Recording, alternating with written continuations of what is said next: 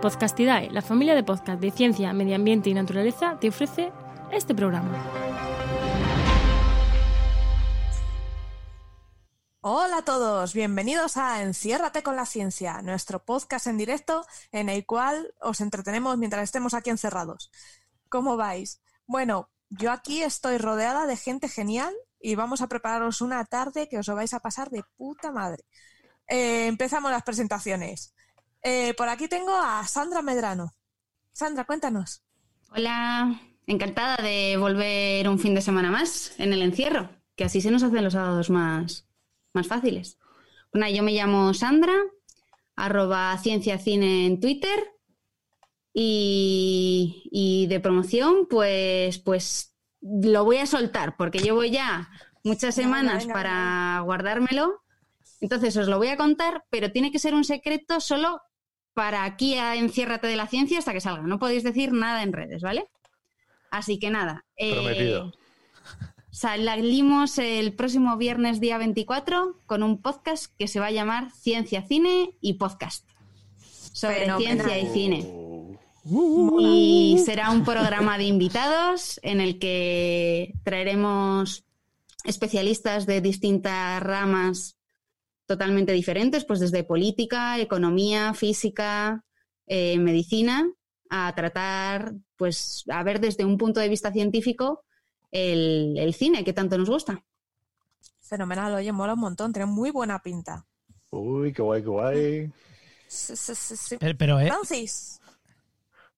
Pues nada, yo soy Francis Villatoro, soy profesor de la Universidad de Málaga, soy informático, físico, doctor en matemáticas, me dedico a divulgar en mi blog la ciencia de la Mula Francis y intervengo en algunos que otros programas de radio, podcast y cosas por el estilo. Quizás el más destacable, pues Coffee Break, Señal y Ruido, ¿no?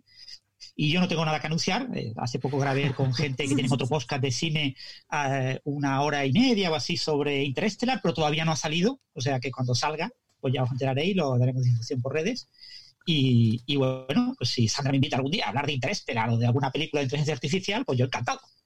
Pues nosotros encantados también de traerte, por supuesto. De hecho, sois bienvenidos. El que quiera que se vaya apuntando. De momento, pues... Sí, y siguiendo las redes en @cienciacine y os iréis enterando. Perfecto. Y pásanos tú también, Francis, cuando tengas el link para poderte escuchar. Sí, por favor. Okay. También tenemos con nosotros a Nuria Campillo. Nuria. Hola. Bueno, yo soy del Centro de Investigaciones Biológicas. En redes soy @NuriaCan45, no es muy original. Y bueno, también hago divulgación en Tres Cantos, en Ciencia con Tres Encantos. Y nada, de física no sé mucho, que veo que este mundillo es sobre todo de física, pero sé un poquito más de fármacos, de medicina un poquito. Y nada, estamos aquí pues para pasarlo un poquito bien en este confinamiento. Así que gracias por invitarme, Sara. Nada, además Nuria nos lo ha contado, pero tiene un libro que es genial que se llama ¿Cómo se fabrica un medicamento? Que es muy bueno, de la editorial La Catarata. Sí, nosotros lo solemos recomendar siempre, además en medicina.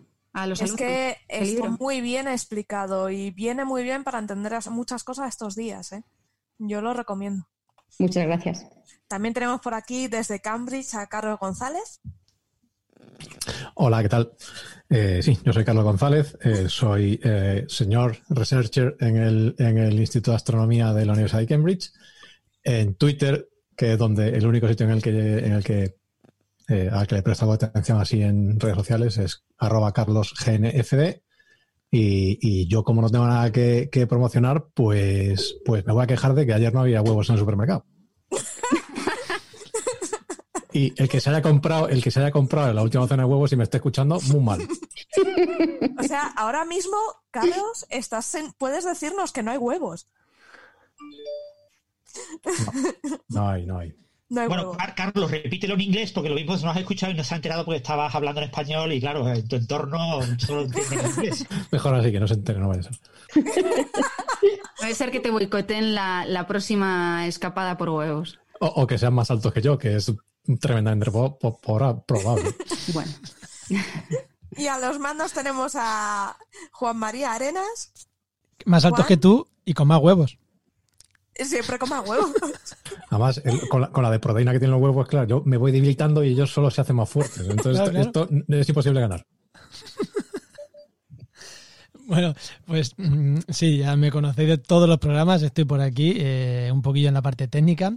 Soy en Twitter jmarenas_eco y tengo muchos podcasts. Y hoy os voy a recomendar la actualidad de empleo ambiental que hago con mi compañero Enoch, que lo tengo aquí al otro lado de la cámara. Y nada, que hacemos siempre, bueno, hacemos podcast de divulgación en temas de ecología, básicamente todos, medio ambiente, ecología, y nada, quien quiera escucharnos, que ahí nos escuche, y me voy a estar por aquí, no voy a hablar, pero si hay alguna pregunta muy de ecología, pues igual levanto la mano e intervengo. Muy bien, además el podcast que acaba de recomendar es muy chulo, porque da consejos muy buenos sobre empleo también, entonces viene muy bien, este último te da truquillos para opositar y tal. Y la verdad es que está bastante interesante. Además, como somos unos cracks del naming, pues actualidad y empleo ambiental. Somos, nos gusta poner nombres. Sí. Que se sepa lo que es. Efectivamente. Y al otro lado tengo a Enoch Martínez. Muy buenas, ¿qué tal? Pues nada, yo soy Enoch MM en redes. También voy a estar por aquí detrás de la técnica y las redes y viendo las preguntas que podéis hacer ya con el hashtag, con Enciérrate con la Ciencia. Y a mí me podéis encontrar en redes buscar, porque también estoy en muchos podcasts. Y yo que he podido escuchar algo del podcast de Sandra, aunque ha sido un piloto que ahora se ha modificado, os digo que va a estar muy chulo, no os lo perdáis. Viernes 24. Bueno, claro, es que Juan María y Enoch son los que nos están ayudando porque van a formar parte de la red Podcastidae. Así que os lo recomiendo. El inicio me encanta, Sandra. Yo que también que lo he escuchado, el inicio es que la entradilla os vais a morir. La entradilla es buenísima. Pero por favor, nada de decir nada en redes sociales. No, lo anunciamos el miércoles. No. El miércoles cuando lo anunciamos lo decís. Si no podéis decir, yo lo sé, pero ya está. Esto es top secret, ya sabéis. Eso es. Es que no me dejan, yo lo haría, pero estos dos no me dejan. Nada. El miércoles. Pero es que el dúo dinámico son geniales, pero no te dejan poner ni efectos de sonido, de risas enlatadas, ni cosas de esas. Ay, bueno, vamos con las preguntas, que tenemos aquí un montón. Hay una de Juan Pablo en Spreaker, que dice, el día 3 de abril salió un preprint en arXiv sobre la detección de un sistema binario de enanas blancas, detectado mediante ondas gravitacionales. ¿Es la primera evidencia de existencia de estos sistemas?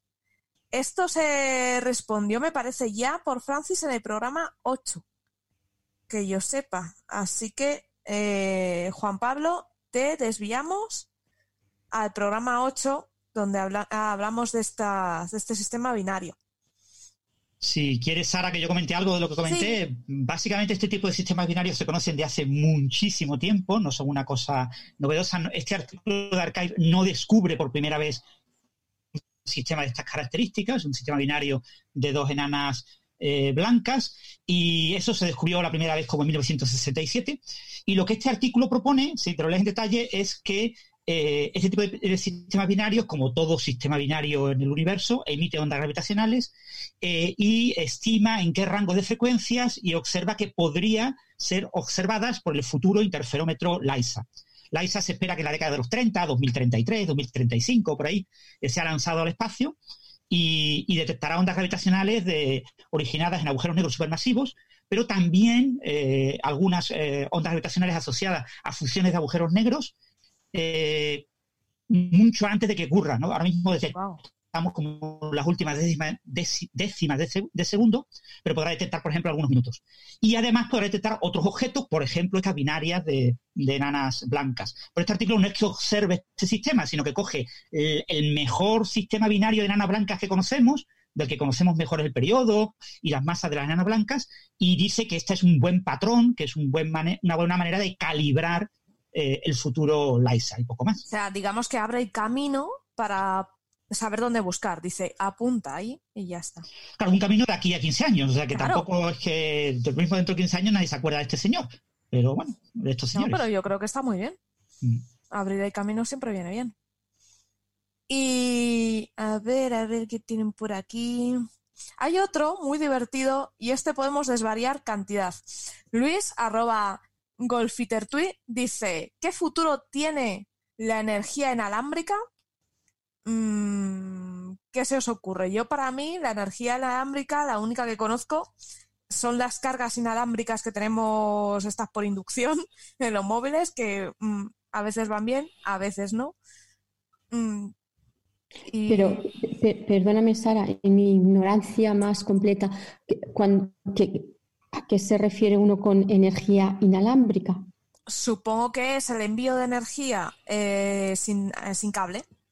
Esto es, hace mogollón de años, al principio de los 2000, se creó una plataforma, un prototipo, que era una plataforma y tú ponías la ponías en el suelo y arriba era capaz de alimentarte una tele, varios dispositivos, ¿no?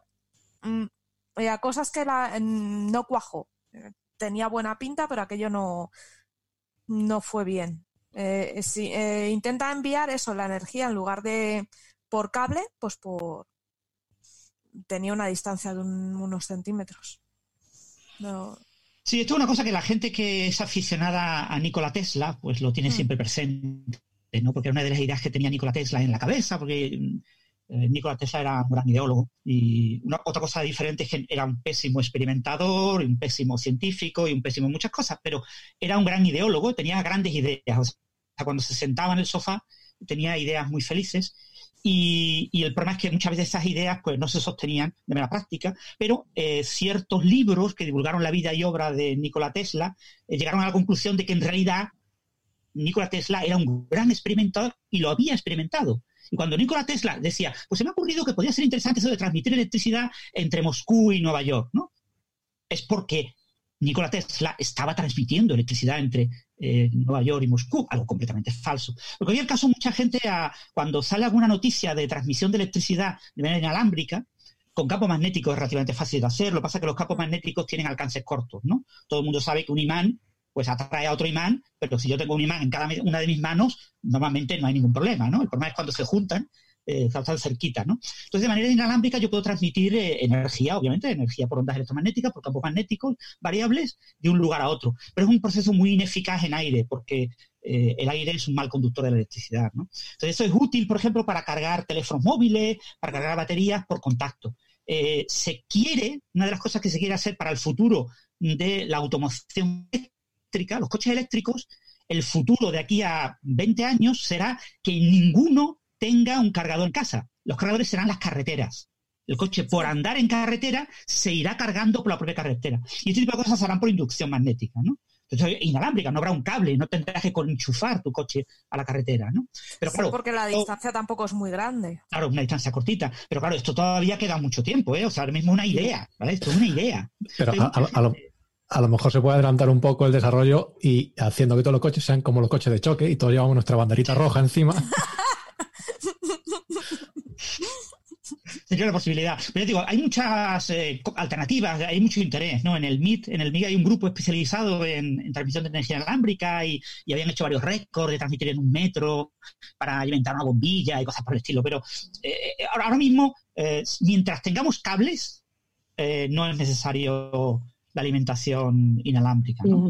Hay que mejorar mucho los procesos, ¿no? Pero hay mucha gente investigando en eso, ¿eh? Hay muchos miles de millones de dólares invertidos en investigación en técnicas inalámbricas porque mucha gente cree que es muy incómodo tener un cable, ¿no? Que es mucho mejor tener unos cascos que sean por Bluetooth. Cuando la tecnología Bluetooth es muy antigua, tiene 25 años, se está poniendo de moda ahora, ¿no? Ha costado mucho trabajo porque la gente realmente no es tan útil, ¿no? El estar tan desconectado, ¿no? Pero, claro, el futuro es que todas las casas, todas las paredes, todas las cosas, todos los suelos sean electrónicos, tengan dispositivos integrados, entonces tú no tengas nunca un ordenador, no necesitarás un teléfono móvil, donde tú estés, lo que te rodee hará de ordenador y de teléfono móvil, entonces tú interaccionarás con tus paredes y esas paredes, pues tú abrirás las paredes y las paredes te comunicarán con otra persona lejana, entonces por el estilo. Todo eso es toda la gente que trabaja en este tipo de temas imagina un futuro en el que la tecnología se convertirá en algo completamente invisible. Y no invisible porque sea invasivo, o sea, no porque te inyecten, te metan debajo de la piel los dispositivos, sino porque los dispositivos estarán en tu entorno. Pero esto es un futuro para la segunda mitad del siglo XXI, ¿eh? Y entonces los cargadores estos de móvil que tú lo pones encima y funciona, ¿también funcionan con un campo magnético, como has dicho? Sí. ¿Cómo funcionan exactamente? Sí, sí, por inducción magnética, sí. Y se supone que las habitaciones estas de las que estás hablando también van a funcionar similar o no, porque conozco mucha gente que le preocupa un montón el tema de los campos magnéticos, del móvil, de cómo afecta incluso a su bienestar, de la salud. Y esto puede ser, o sea, yo por ejemplo no es algo que me preocupe, pero sí que hay un movimiento bastante grande en esto. ¿Cómo podría afectar? Claro, la falsa enfermedad esa de la susceptibilidad electromagnética, que es una enfermedad psicosomática, ¿vale? O sea, hay personas que dicen que son capaces de sentir que un móvil está encendido o apagado.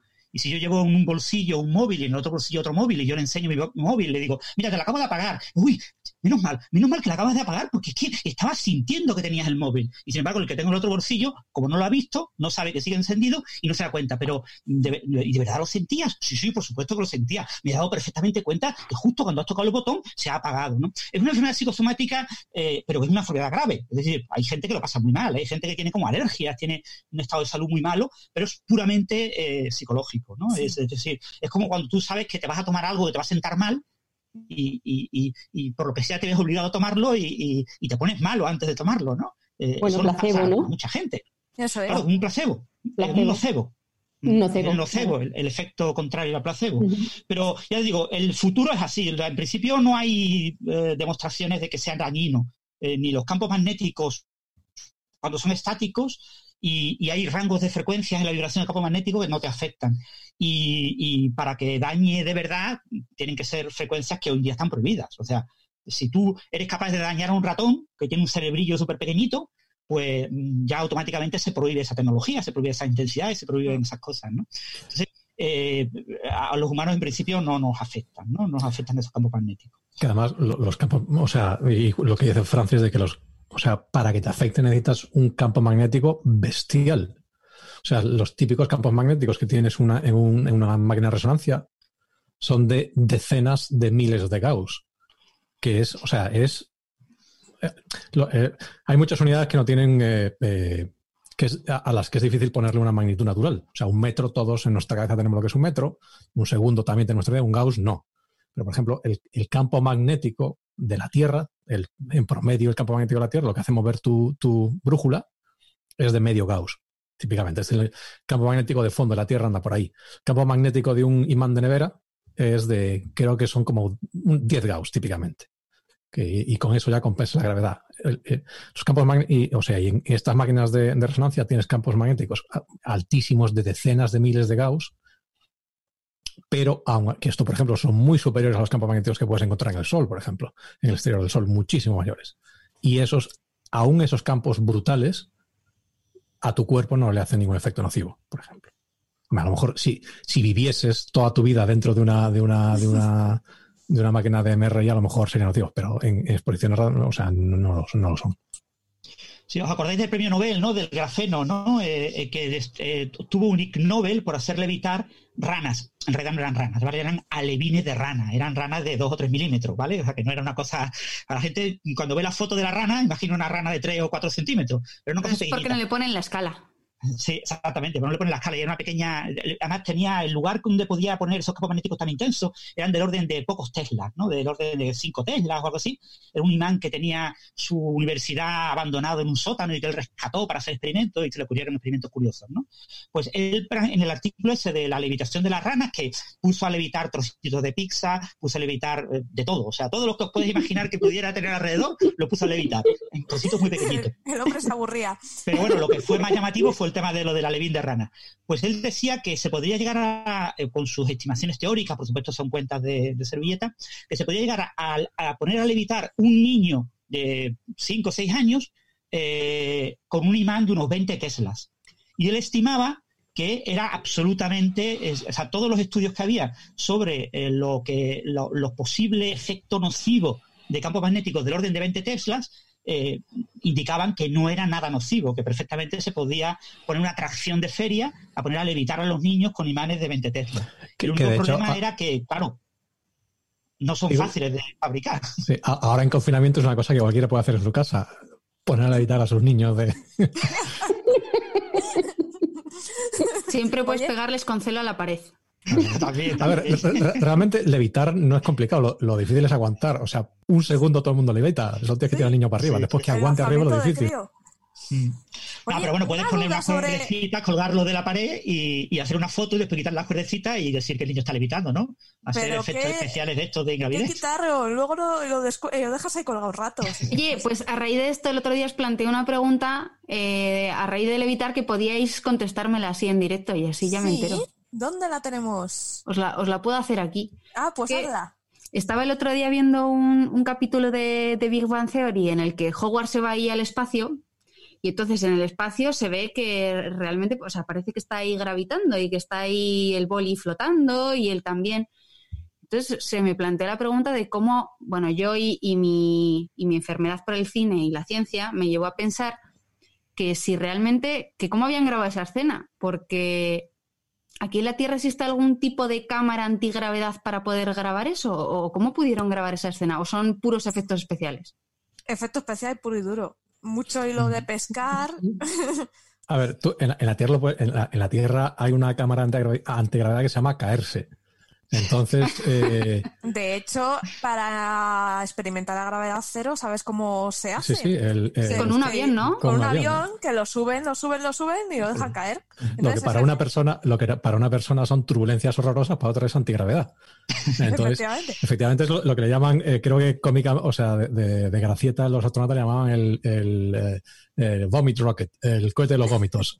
Porque esto, o sea... Lo que haces es tú subes el avión, es una trayectoria parabólica básicamente, subes el avión, después lo dejas caer un rato, ahí es donde tú sientes la gravedad cero, que realmente lo que estás es en caída libre, y después cuando baja a determinada altura vuelves a encender los motores y lo vuelves a subir. Y estos lo hacen, en un vuelo haces esto varias veces, ¿no? Esta pequeña caída libre. ¿Y entonces tú crees que se grabó así?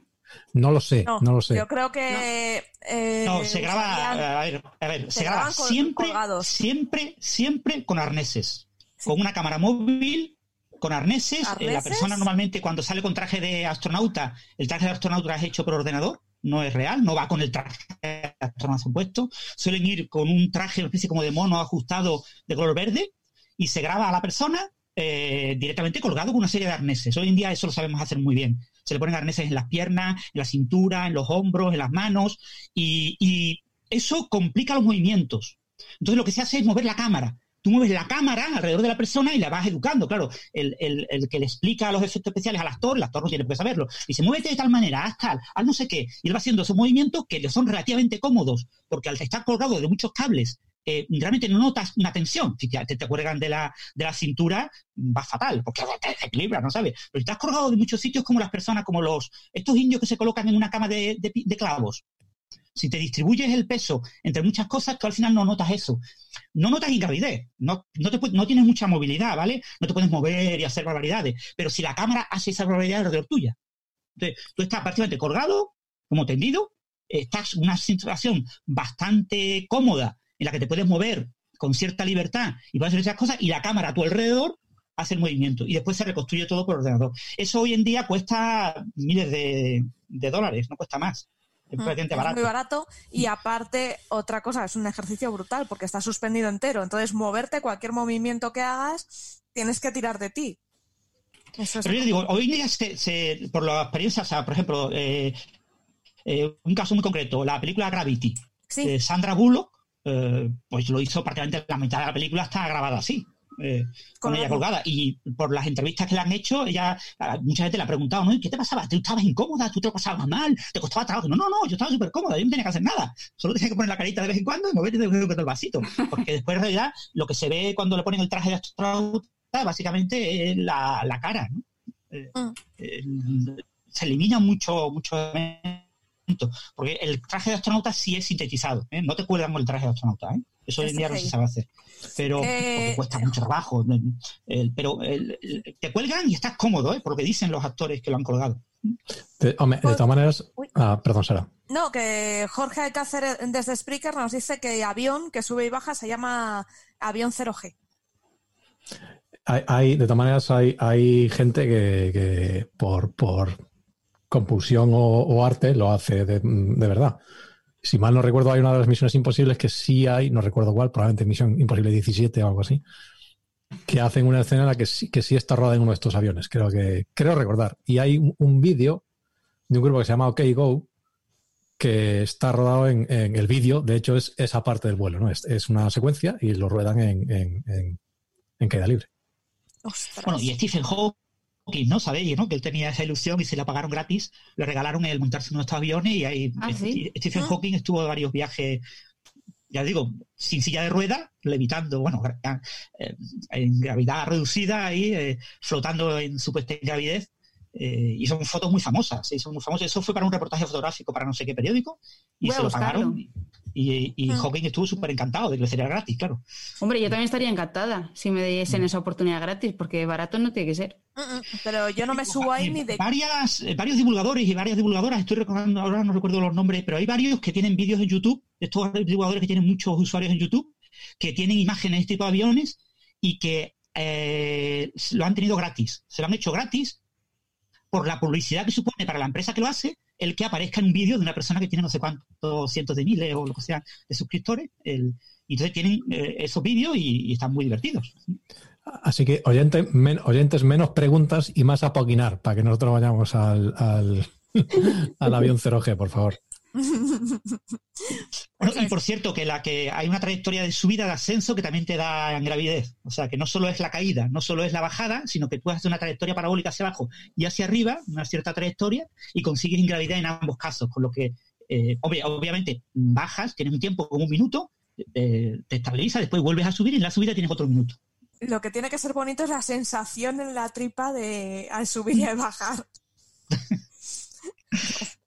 Claro, caes de pleno, ¡puf!, para abajo. Dios. Pero bueno, no. Eso sería un poco como el ejemplo del ascensor de que no sabes si estás acelerando o realmente, ¿no? Sí. Uh-huh. Hasta que llegas abajo o llegas a tu planta. Que es también relatividad, ¿no? Realmente no hay diferencia. En un sistema cerrado tú no puedes distinguir entre una gravedad y aceleración. Entonces, exactamente. Si tú compensas con tu propia aceleración la gravedad, es indistinguible a estar a 0G, por ejemplo. Sí. Eso es. Y si los oyentes quieren saber más de temas de estos de efectos especiales y cómo se hacen, Carolina Jiménez en Twitter tiene un canal de YouTube en el que te los explica, habla muy bien y me parece que tenía también un podcast. Es muy buena. Sí, en Twitter es @okinfografía. Sí, coincidí el otro día justo en La Ciencia Cierta con ella y es que es buenísima. Sí. Explica súper bien, a mí me gusta mucho. Y tiene muchos hilos en Twitter con películas concretas, ¿no? Los efectos especiales de tal película o lo que sea, ciertas técnicas, ¿no? Dinosaurios en película y te cuenta cómo lo han hecho. Es que ha trabajado en películas súper top, es que es muy bueno. Es genial, la verdad. Por desgracia ahora está en paro con el tema este del confinamiento. Pero está haciendo muchas cosas, ¿eh? De paro nada, porque yo estoy siguiéndola en todos los directos que está haciendo. Sí, la verdad es que está muy activa. Para no aburrirse. Pero bueno, lo que yo desearía es volver otra vez a la empresa. Esperemos que pronto esté de nuevo. Ojalá pronto. El tema de la cultura está ahora muy parado, ¿no? El tema cinematográfico está muy parado por el tema este. Una película mueve a tanta gente y tan cerca unas de otros que el confinamiento lo impide. Es eso. Es una pena. Bueno, pues vamos a por otra pregunta. Y esta es de energías renovables. Por Spreaker, el Dosivanicus nos pregunta: en episodios anteriores hablasteis algo sobre energías renovables, pero no recuerdo haberos oído nombrar a hidroeléctrica. Dice, ¿ya no se la considera renovable por escasez de recursos hídricos o por otra razón? ¿Podríais hablar un poco sobre otras formas de energía más exóticas, como geotermia, mareomotriz, etcétera? Yo creo que esto Enoch nos puede contar, pero yo tampoco sé por qué. No, yo creo que el otro día simplemente es que se nos olvidó nombrarlo y ya está, porque efectivamente la hidroeléctrica es una energía renovable, por supuesto. Lo que pasa es que también en España, digamos que no es... A ver, no, digamos que todos los sitios buenos ya están cogidos, ¿vale? Para poner una presa o para poner algo grande. A lo mejor más chiquititas, pues sí se puede. El tema de mini hidráulicas más para autoconsumo, que de momento a nivel legislativo creo que está un poquito complicado, ¿vale? Pero bueno, también en un futuro puede ser una opción temas mini hidráulicos. Lo que pasa que ya digo que en tema legislativo en ese punto yo creo que está complicado. Y luego es que formas exóticas de obtener energía, es que hay tropecientos mil. Sí, hay un programa de Geocastaway de hace unos meses en el cual se habla de una forma de obtener energía mediante calentamiento de piedras volcánicas. Efectivamente. Eso se hace, sí. Y el otro día, por ejemplo, decía de geotermia. Geotermia se utiliza, sobre todo en países del norte y aquí en España también. Y el otro día, por ejemplo, sacó Ana Belén Peña, que la hemos tenido aquí en Enciérrate, sacó un capítulo de su podcast con G de Geo hablando de aerotermia. O sea, que es que hay muchísimas... O sea, formas... Lo complicado es conseguir que esas fuentes de energía realmente sean rentables. Pero vamos, ahí... Cosas rarísimas, vamos. Nosotros el verano que estuvimos en Kirguistán visitamos una iglesia que estaba toda la calefacción y todo iba por geotermia. Y todo el sol entero estaba... Bueno, la calefacción era un solo radiante, pero venía de energía geotérmica. Sí, es una pasada eso. Hasta los bancos. Sí, eso, wow. Recordar un poco el tema de la geotermia, claro, en un sitio...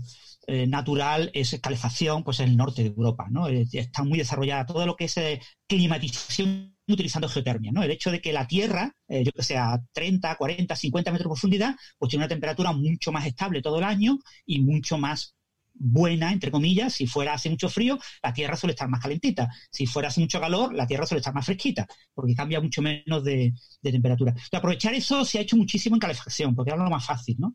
Pero bueno, hubo un proyecto europeo de compañeros, amigos míos, yo colaboré con ellos de la Politécnica de Valencia, en el que desarrollaron el incorporar toda la tecnología de geotermia del norte de Europa, incorporarlo en colaboración con gente de esos países a el clima mediterráneo.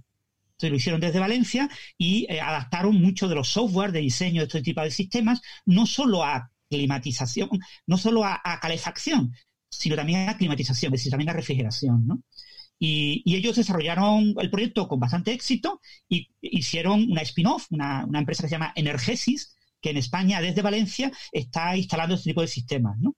Y han diseñado hospitales y diferentes sitios, residencias y muchos sitios de ese tipo. Pero es que también hay varias empresas ya en España, creo que recordar en Burgos, en Cataluña, que les hacían competencia a mis colegas de Energesis, porque también estaban incorporando ese tipo de tecnología sin haber estado previamente apoyados por un proyecto europeo, ¿no? Uh-huh.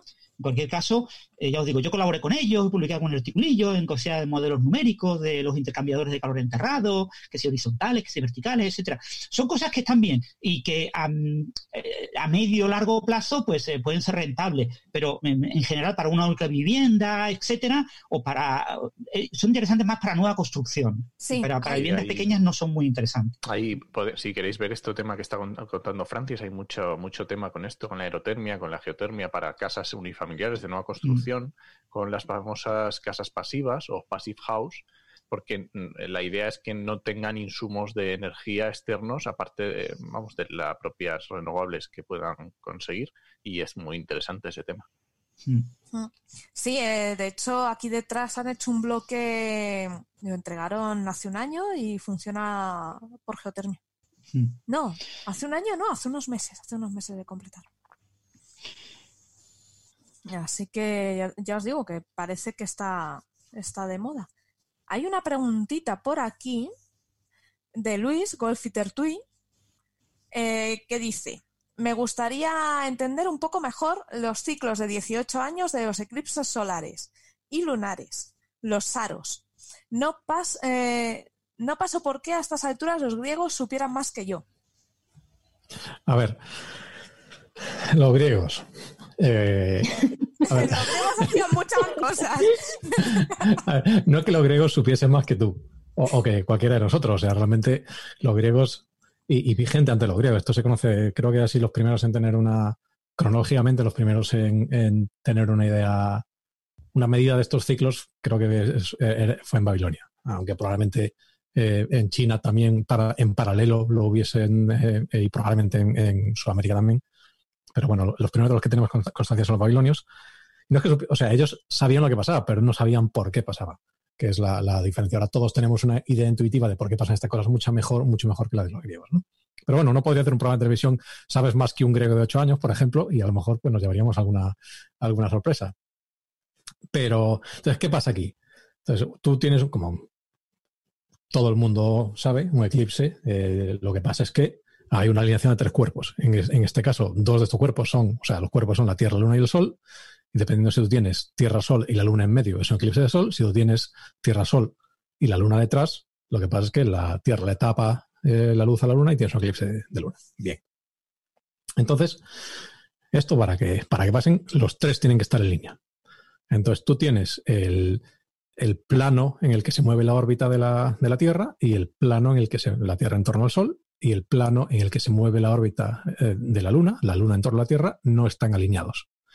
Están ligeramente, si uno toma como referencia el plano de Tierra-Sol, la órbita de la Luna está inclinada a 5 grados con respecto a esta órbita.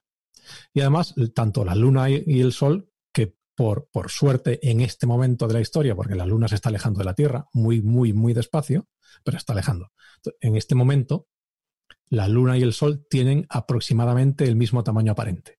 Esto quiere decir que cuando tú pones la Luna delante del Sol, lo tapa casi perfectamente. Y este tamaño es de medio grado. Entonces,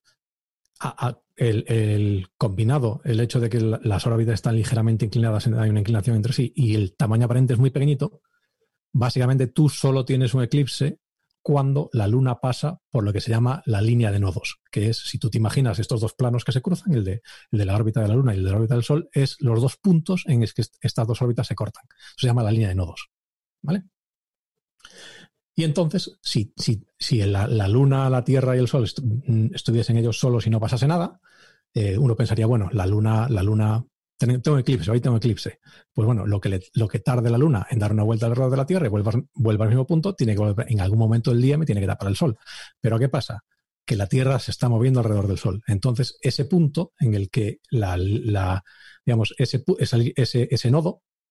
punto en el que las órbitas se cruzan, ahora, como la Tierra se ha movido, la Luna tarda, es lo que se llama, es que esto ahí la nomenclatura es súper confusa porque todos son meses y todos tienen una duración muy parecida. Entonces, digamos, el tiempo que la Luna tarda en dar una vuelta alrededor de la Tierra, medido con respecto a las estrellas que están quietas, suponemos que están quietas, es lo que se llama el mes sidéreo, ¿no? El mes sideral, porque te mueves con respecto al cosmos, al espacio sideral. Esos son 27 días y un poquito. Entonces, claro, en esos 27 días, la Tierra también se ha movido un poco alrededor del Sol. Se ha movido 1/12 de la órbita de la Tierra, que tarda 12 meses. Entonces, claro, el punto al que tú tendrías que llegar se ha movido, con lo cual tendrías que avanzar un poco más, con lo cual en ese tiempo que avanzas ya no tapas el Sol. Con lo cual, pero bueno, dirás, vale, pues ya está. Entonces no pasa nada, esto se ha estropeado. Entonces lo que tengo que hacer es esperar un año entero hasta que la Tierra vuelva a estar en el mismo sitio, la Luna vuelva a estar en el mismo sitio y... entonces tú dirías, en un año se tiene que repetir este ciclo. Pero ¿qué pasa? Que lo hemos hablado otras veces. La Tierra se mueve como una peonza en torno al Sol. Entonces las peonzas cabecean. Y la Luna no es diferente. Entonces el plano de la órbita de la Luna respecto a la Tierra también cabecea por efecto del Sol. Con lo cual este cabeceo hace que los puntos en los que esta órbita corta con el plano Sol-Tierra también se mueven con el tiempo. Y se mueven también tardan en torno, es muy parecido al año, pero son 340 días en dar un ciclo completo, con lo cual, como el sistema Tierra-Luna tarda un año en volver al mismo sitio y esta cosa solo tarda 340 días, tienes ahí unos días de desfase que para que se cumplan, si son 20 días, pues en 18 años tienes los 365 que te faltan para que todo se vuelva a cerrar. Y por eso tienes el SARO, que es este ciclo de eclipses, se repite cada 18 años.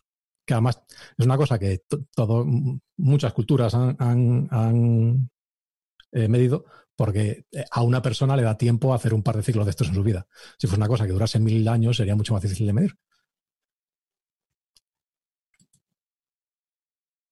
Wow. Wow, sí, sin palabras. Me quito el sombrero. Todo un sarao, es todo un sarao. Sí. Es tremendo. No, quizás lo único que falta por decir es el tema de que Saros es un nombre que le puso Edmund Halley, el del cometa, en el año 1691 a estos ciclos, porque medio leyó la explicación de un texto traducido, no sé si de babilonio o griego, etcétera, y creyó que era lo mismo, aunque en ese texto los cálculos estaban mal hechos y no funcionaba bien el asunto, ¿no? Y el año duraba menos. Entonces él cogió el término de un texto que estaba mal, pero lo usó para la descripción correcta de los más o menos 18 años que acaba de comentar Carlos. Y Carlos, luego los nombres de los meses, pues te digo que he intentado entenderlo para ver si podía yo meter algo. El nombre de los meses, porque es el mes este sinódico, anomalístico. Porque... A ver, yo no me lo sé todos. El siderio es porque estás midiendo respecto a las estrellas. Es una medida sideral, si quieres. Después tienes el sinódico, porque tú lo mides respecto a la alineación relativa. El sínodo viene de reunión, creo, algo así. Entonces, tú cuando reúnes el Sol, la Tierra y la Luna, pues ese es el mes sinódico, viene de eso. Entonces, claro, eso la duración es muy, muy parecida. Están todos en torno a los 27 días, ¿no? Así. Sí. El mes anómalo creo que tiene que ver con lo que se separa la órbita de la Luna de un círculo. Entonces, si la órbita de la Luna fuese perfectamente circular, el mes duraría X, entonces no lo es. Y digamos, a ver, espérate, que voy a reexplicarme. Si la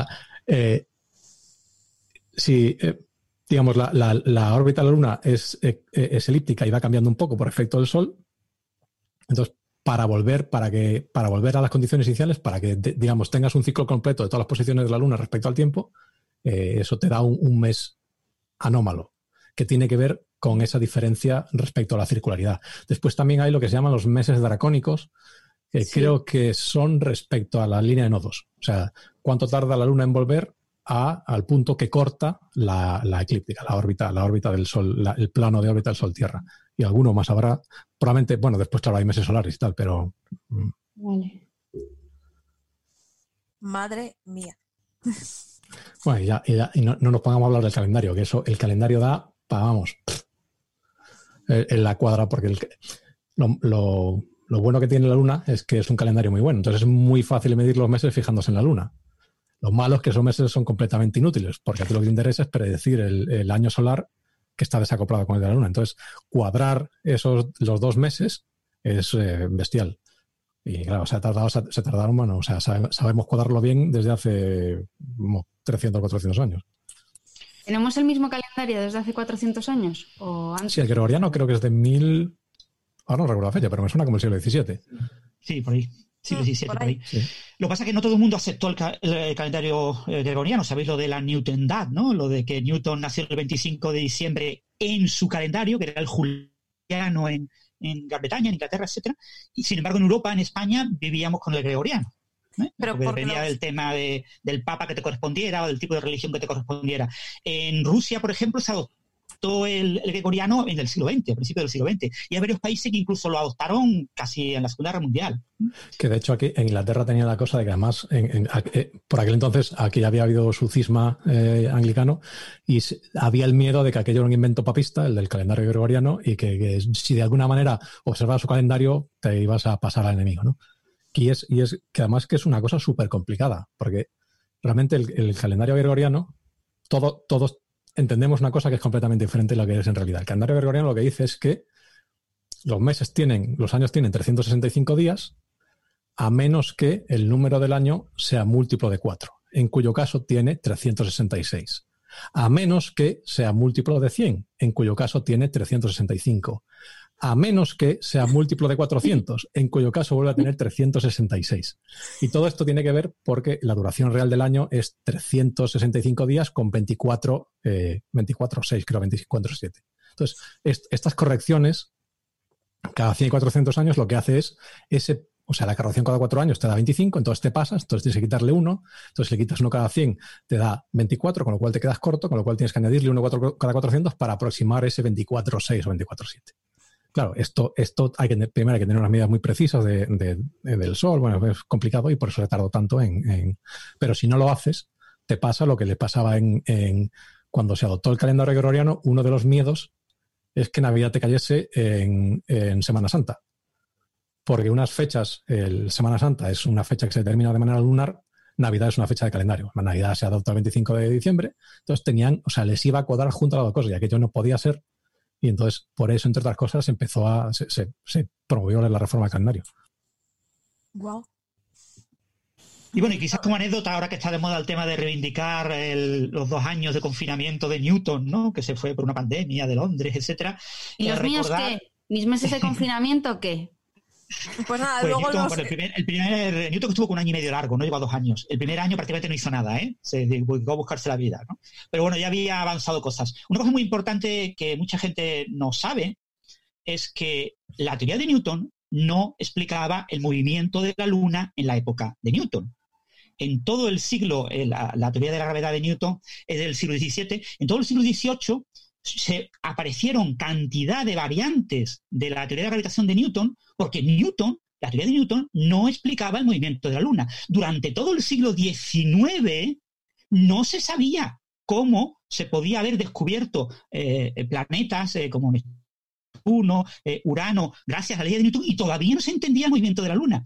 Y hubo un astrónomo que dedicó toda su vida entera a estimar el movimiento de la Luna utilizando las leyes de Newton. Lo logró, hizo un cálculo de unos 20 años, tuvo que verificar su cálculo durante otros 20 años de su vida, dedicó su vida a calcular, mediante métodos perturbativos se llama, la técnica matemática, el movimiento de la Luna, y a confirmar ya a finales del siglo XIX que de verdad Newton tenía una teoría que explicaba el movimiento de la Luna. Esos cálculos fueron utilizados para llevar al hombre a la Luna, ya en el siglo XX, ¿no? Pero que hay que recordar cosas así. Muchas veces dicen, no, se cayó la manzana, Newton vio la Luna y explicó el movimiento de la Luna. Y no, todo lo contrario. Una de las razones por la cual Newton inventa para sus nietos, sus sobrinos, nietos, algo así, inventa la historia de lo de la Luna, es porque él quería recalcar que él explicaba la Luna, aunque todo el mundo dijera que no era verdad, porque no era verdad.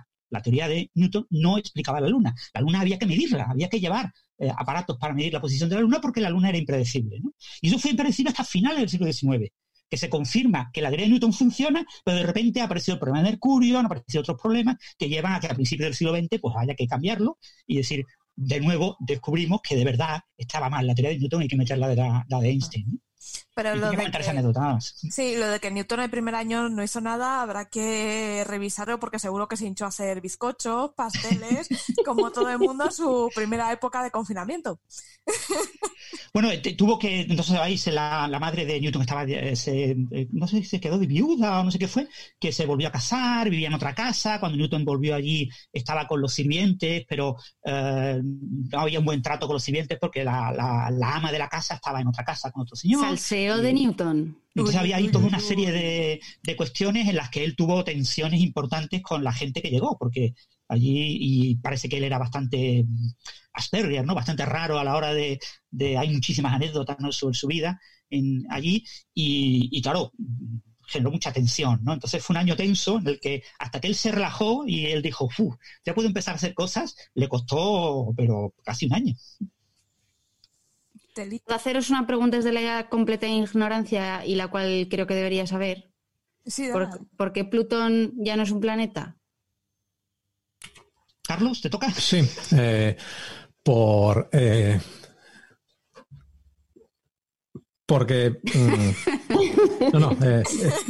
hay una definición oficial de un planeta. Y una de las propiedades más importantes que tiene que tener un planeta es que haya limpiado su órbita, ¿vale?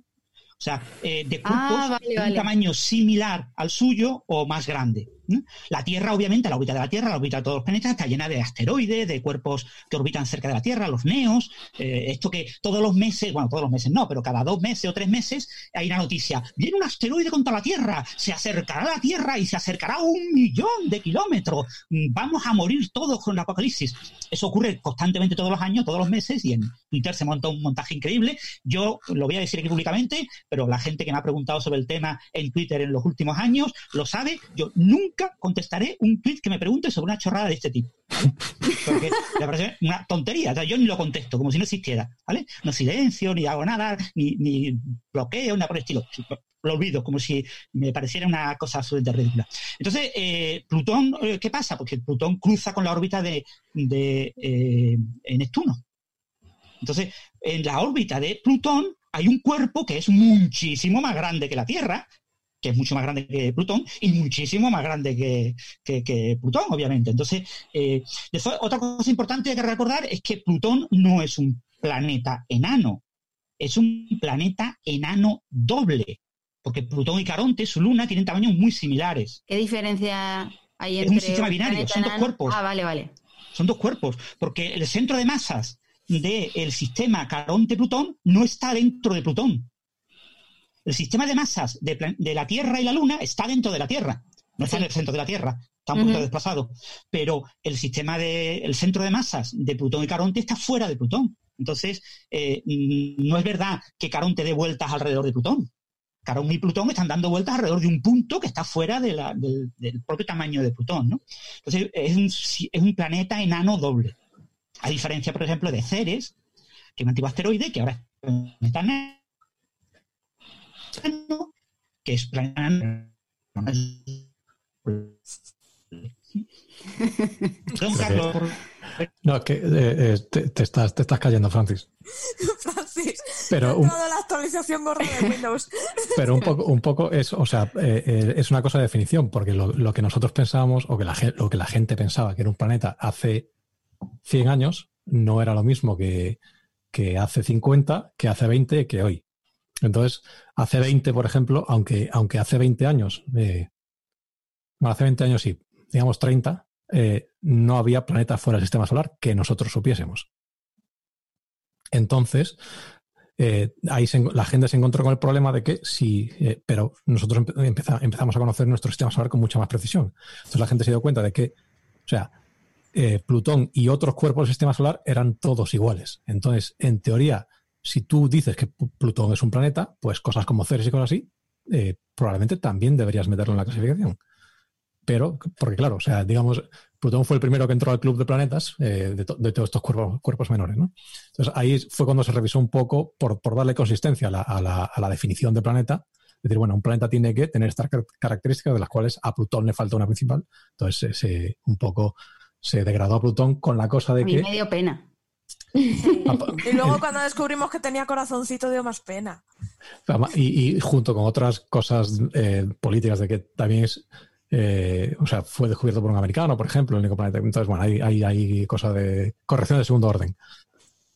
Madre mía. Pues gracias por contestar. Hay una pregunta en Twitter sobre el tema de los meses y pregunta Esteban, arroba ESTBHAN, dice, ¿por qué los meses septiembre, octubre, noviembre y diciembre son los meses 9, 10, 11 y 12 en lugar de ocupar las posiciones 7, 8, 9 y 10? Porque, o sea, los nombres de los meses es un melón que no voy a abrir, pero bueno, o sea, ahí hay una ensalada de razones históricas, personales y pues, impresionante. Pero bueno, esto son todo. Tendría que repasármelo bien de dónde vienen todos los nombres, porque ya lo sabía en su día, pero ya se me olvidó un poco. No es verdad. Eso... resumiendo mucho, Carlos, había 10 meses y Julio César introdujo el mes de julio y bueno, como sabéis que Julio César no fue emperador, sino que era todavía no se había inventado el imperio, estaba en la república, y cuando llegó Augusto dijo, no, perdona, es que yo sí soy emperador y tengo que ser más que Julio, y si Julio tiene un mes, porque él cambió el calendario durante su gobierno y puso un mes con su nombre, yo tengo que tener un mes con mi nombre, e introdujo el mes de agosto justo después del mes de julio para decir que era mucho mejor ser emperador que la cosita que fue ese hombre que fue el jefe de la República en tal julio. Una cuestión puramente política. Que, o sea, eso en digamos, el primer calendario estable de verdad y parecido al nuestro es juliano. Antes era, vamos, o sea, el calendario era mucho más caótico de lo que era ahora, porque o sea, el calendario juliano aproximaba ya razonablemente bien los años de 365 días, el anterior no. Entonces cada año o cada X años había que meter meses por ahí o semanas o bueno. Pero espero que fueran de vacaciones, porque si no podía ser un caos. No, el calendario de la República era un calendario impuesto por la República. O sea, la República cada año decidía lo que era el calendario. Wow. Entonces, el calendario de lo que gobernaba Roma, pues se decidía cada año. Entonces, lo que planteó Julio César, cuando extendió ya a Roma a gran parte de Europa, etcétera, y conquistó muchos sitios, dijo, es que no nos cuesta trabajo, que tenemos que llevar unos caballos hasta no sé dónde para contarle a la gente cómo tienen que contar el calendario. Vamos a imponer un calendario que más o menos se sostenga durante unos cuantos siglos, porque yo aquí voy a estar viviendo casi eterno, ¿no? Entonces, por eso se impuso un poco un calendario más o menos común. Pero es verdad lo que dice Carlos, era un calendario en el que tú añadías o quitabas días en función de lo que la República decidía, ¿no? Se hacía, se imponía y ya está. Hay una pregunta muy chula que nos hicieron en Twitter.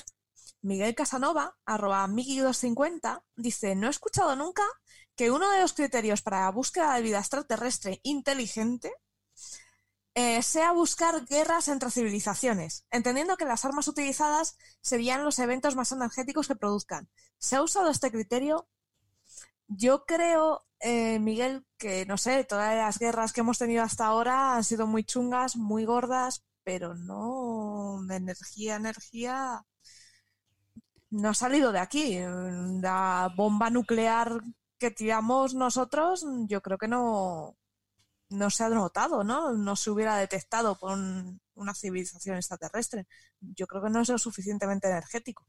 Y estamos presuponiendo que los extraterrestres también tienen una conciencia malvada y que van a competir entre ellos igual que la raza humana. Pero lo primero, no sabemos ni siquiera qué forma tendrían esas formas de vida, ni si tendrían ese tipo de capacidades como la lucha o la maldad o la competición entre ellos. Igual tienen suficientes recursos si no lo necesitan. O la necesidad, porque lo que sí sabemos es que, desde luego, muy frecuentes las civilizaciones no son, con lo cual la probabilidad de que dos se encuentren a lo mejor no es demasiado alta. Con lo cual tampoco tienen necesidad de pelearte con nadie porque no hay. La verdad es que la ecuación de Drake lo pone todo muy feo. Dices, uff. Y la probabilidad también yo creo que de encontrar justo ese evento de guerra. Aquí, por ejemplo, si tú te fijas, una guerra no es sostenida infinitamente.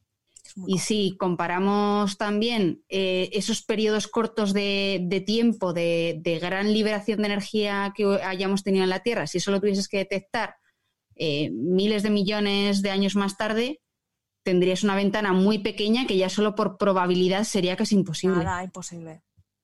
¿Y cómo no confundirías esa forma de energía con otro tipo de explosiones o otro tipo de formas de energía que puedan producirse ya de por sí en otros sistemas o en otras estrellas?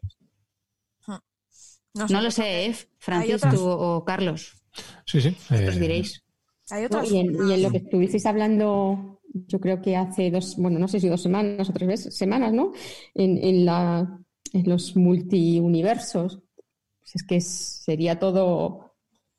Es que sería algo casi imposible. Bueno, imposible, no.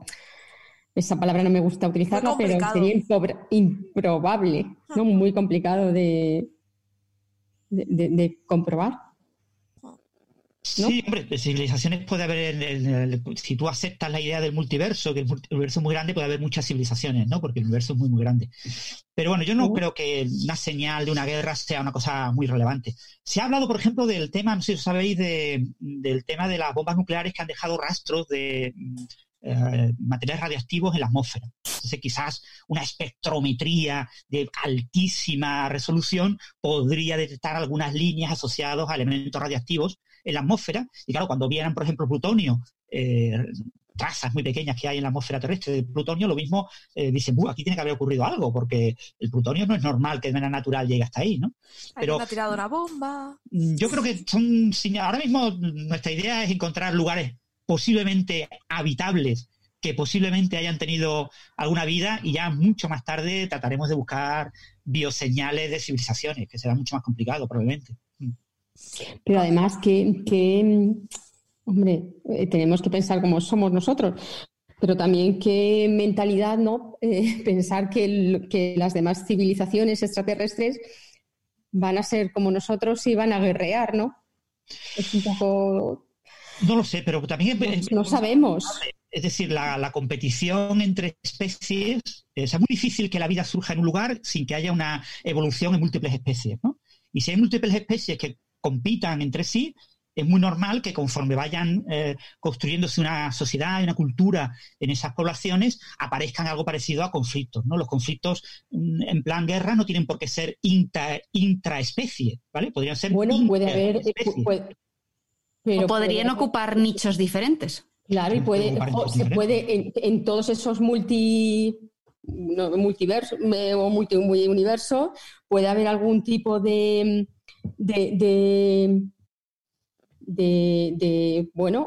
especies que lo que están haciendo sea intentar, ¿no?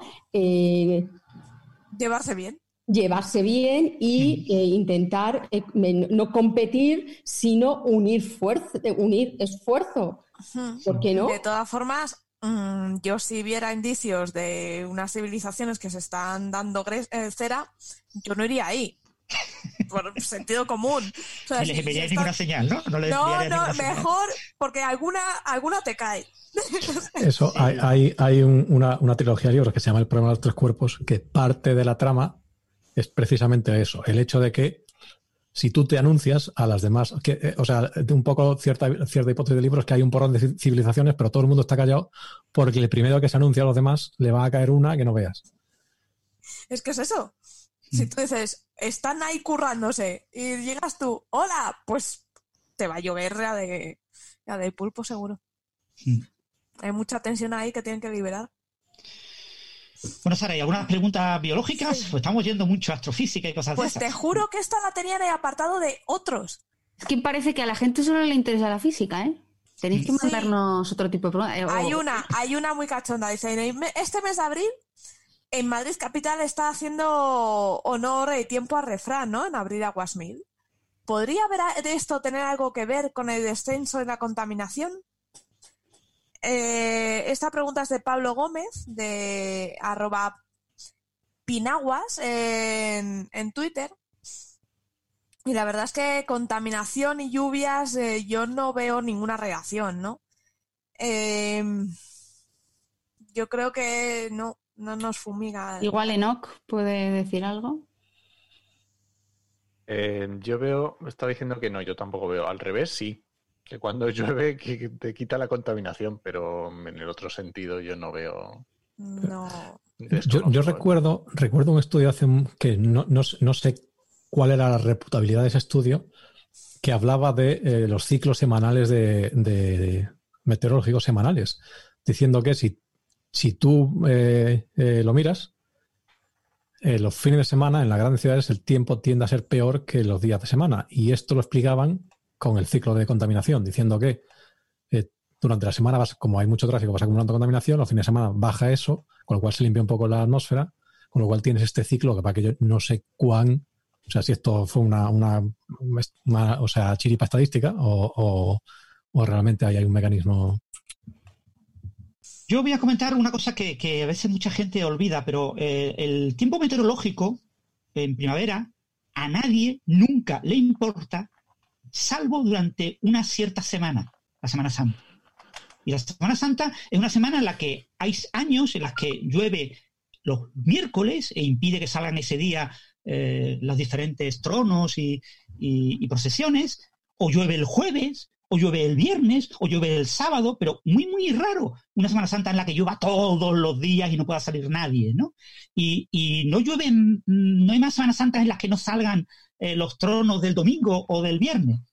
La gente, de hecho, aquí en Málaga, en Andalucía en general, lo más importante para lo que sirve un meteorólogo en un servicio de noticias público es para predecir la lluvia en Semana Santa. O sea, la semana anterior los meteorólogos están todos haciendo predicciones y mejorando las predicciones, y a todas las horas están dando sus predicciones, porque eso es fundamental, saber si tu trono, si tu procesión concreto de la que tú vas a salir o la que tú tienes toda tu fe puesta, por lo que sea, sale o no sale. Y lo que nos dicen las estadísticas es que todos los años va cambiando de un día a otro, ¿no? Y que todos los años lloran algunas cofradías porque no salen sus tronos. Todos los años hay gente que no puede salir. Yo no recuerdo ningún año en el que no haya llovido ni un solo día de Semana Santa. Pero, por fortuna, esto no siempre le cae a los mismos. No es un efecto predecible, por fortuna, y una vez le cae a uno, otra vez le cae a otro. De hecho, en el podcast de Capturando la Temperie, de Emilio Rey, hay uno dedicado a la meteorología en Semana Santa, al trabajo y al curro que se pegan los meteorólogos para predecir en Semana Santa quién puede salir y quién no, porque además es es una predicción muy localizada, ¿no? En esta ciudad, a esta hora, ¿qué probabilidades hay de que llueva o no?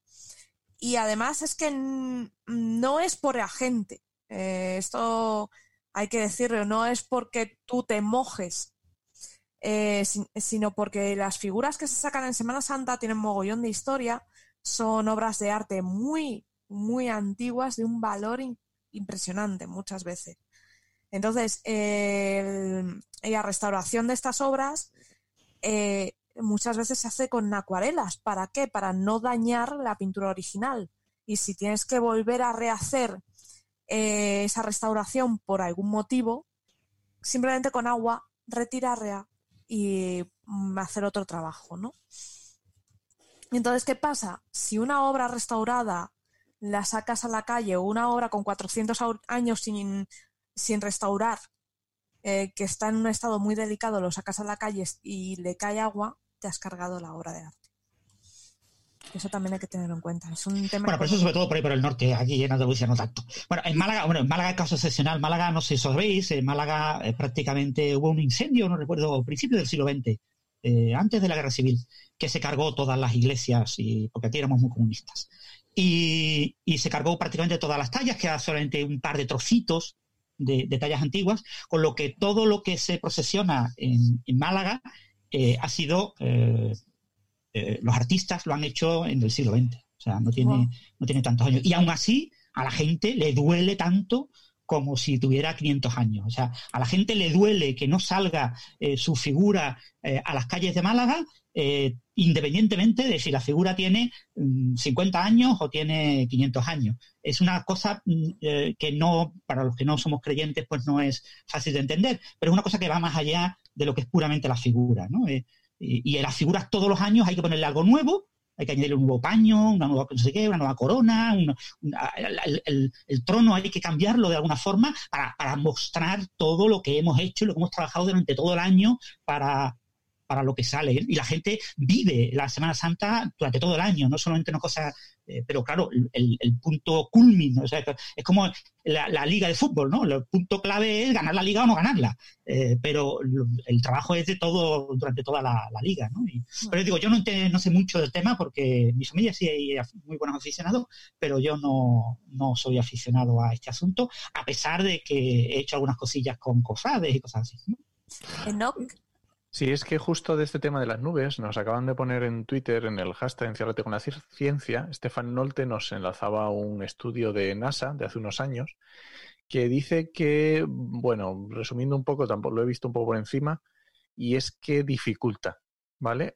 Lo que dice es que las nubes convectivas profundas, que son estas nubes altas que son las que llegan a crear grandes lluvias, o las nubes de trueno que le dice en el artículo, es este aire caliente, pues que cuando hay mucha contaminación dificulta la formación de este tipo de nubes. Pero bueno, dejamos en las notas del programa el artículo por si queréis echarle un vistacillo. Sí, ese de estudio de la NASA, ¿verdad? Sí. Y Miguel Casanova, sobre el tema anterior, también ha comentado algo, pero antes Sandra tenía algo que decir. Así que yo me preguntaba, porque igual la lluvia no lo sabemos, pero quería preguntaros, a ver, Enoch, porque Lluvia está habiendo mucha, vale, y eso puede ser más normal.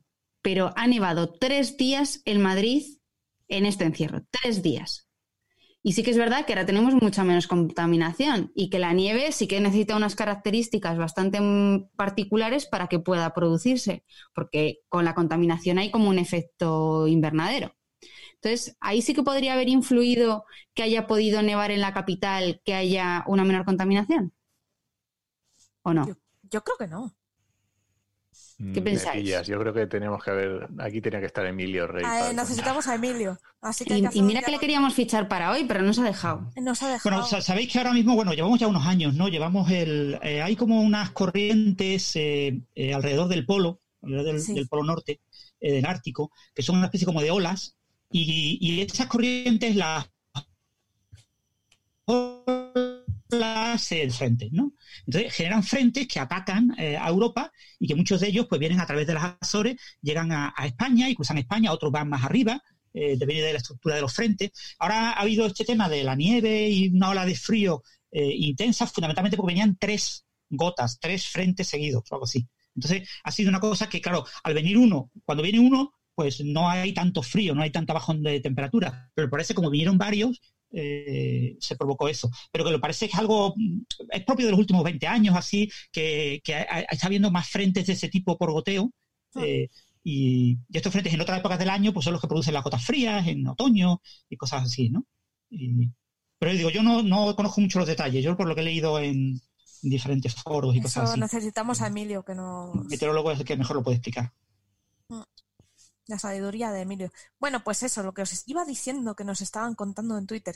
Miguel Casanova dice, no sé si me leeréis a tiempo. O sea, es así, la puntillita de última hora. Dice, me refiero a civilizaciones a escala galáctica, destruyendo planetas, estrellas, bombas de antimateria, ahí a lo bestia. Hombre, Miguel, las civilizaciones a escala galáctica son muy complicadas, ¿vale? O sea, sí, yo eso no lo veo. El libro de ciencia ficción es una cosa trivial, ¿vale? En ciencia ficción es trivial. ¿Por qué? Porque yo tengo una nave capaz de superar la velocidad de la luz en el vacío. Y como tengo una nave capaz de superar la velocidad de la luz en el vacío, una galaxia que tiene 100.000 millones de años de diámetro, para mí es trivial recorrerla.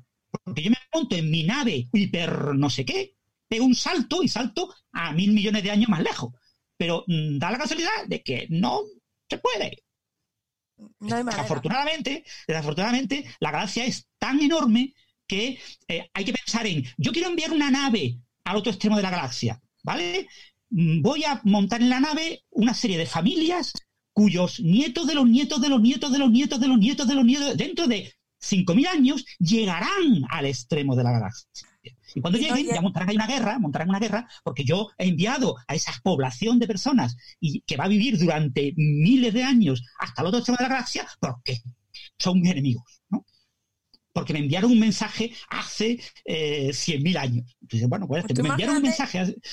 Es una cosa que haces las paces entre medias, ¿no? Sí, las civilizaciones a escala galáctica no tienen sentido, salvo que haya alguien que decida ir colonizando la galaxia, pero de forma completamente independiente, ¿no? Y que haya contactos locales, pues cada 200 o 300 años de gente cercana. Pero la galaxia es muy grande. Es que muchas veces pensamos que la Tierra es muy pequeñita y la galaxia es muy pequeñita y todo muy pequeñito. Pero hasta hace muy poco tiempo dar una vuelta al mundo era muy difícil en 24 horas. Hoy en día podemos hacerlo. Pero... La galaxia es muy grande a escala de velocidad luz y eso nos prohíbe muchas cosas, ¿no? Y meter a gente en una nave tanto tiempo, tantas generaciones, yo creo que cuando lleguen la nave está vacía porque se han matado entre ellos. A ver, o sea, yo creo que llevamos un mes de entrenamiento que antes no teníamos, con lo cual... No sé, yo no tengo a nadie con quien discutir, entonces... ¿A toqué? No sé, sí, pero el gato no... ¿Os acordáis de una película? Hay una película, no sé cómo se llama, que es una nave así que mandan a Orión, a no sé qué estrella de Orión, y en la película están todo el mundo congelado, ¿no? Y cuando llegues al planeta de Orión, lo que sea, y uno de los de esos se rompe y sale un señor Y entonces, claro, ahí solo hay robots. Encienden la nave piensa, él logra activar la nave para que piense que ha llegado ya a su sitio, entonces la atienden, ¿no? Y él es un señor de clase inferior, porque depende del dinero que tú hubieras pagado en tu viaje, tenías más derecho a ciertas comidas y ciertas cosas, ¿no? Entonces busca a una mujer que es de clase superior, obviamente, y las despierta, la saca de su congelamiento, y entonces y además, se saca toda la película. Y la mujer es mona. O sea, claro,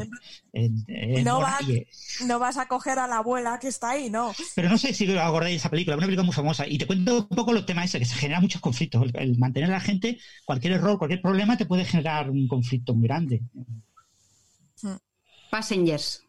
Sí, yo no la he visto, me dijeron que era horrible y no... Eso respecto a los conflictos estos interestelares, que aunque ya también es un poco dirse de todo el tema, hay muchos libros sobre esto, pero hay uno que está muy bien que se llama La Guerra Eterna, que habla mucho de que además es el escritor, que creo que se llama Joseph Haldeman, pero no estoy muy seguro, esto está basado en sus experiencias en Vietnam, entonces poco él mete ahí su rollo biográfico.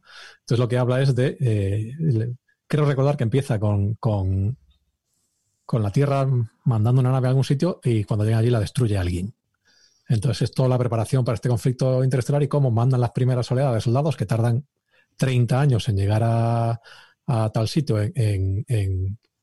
a velocidades relativistas, con lo cual el tiempo propio de estos soldados es muy bajo, pero claro, cuando ellos llegan la Tierra ya es un sitio completamente diferente porque ganó Trump y lo que sea, ¿no? Entonces todas estas diferencias entre la vida de los soldados, que básicamente están todo el día viajando a velocidades muy rápidas, con lo cual no envejecen, la guerra cambia mientras ellos están por ahí, pues...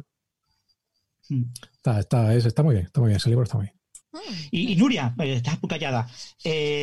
Hablando de viajes interespaciales, etcétera, claro, no te pueden congelar, porque si te congelan después te mueres, ¿no?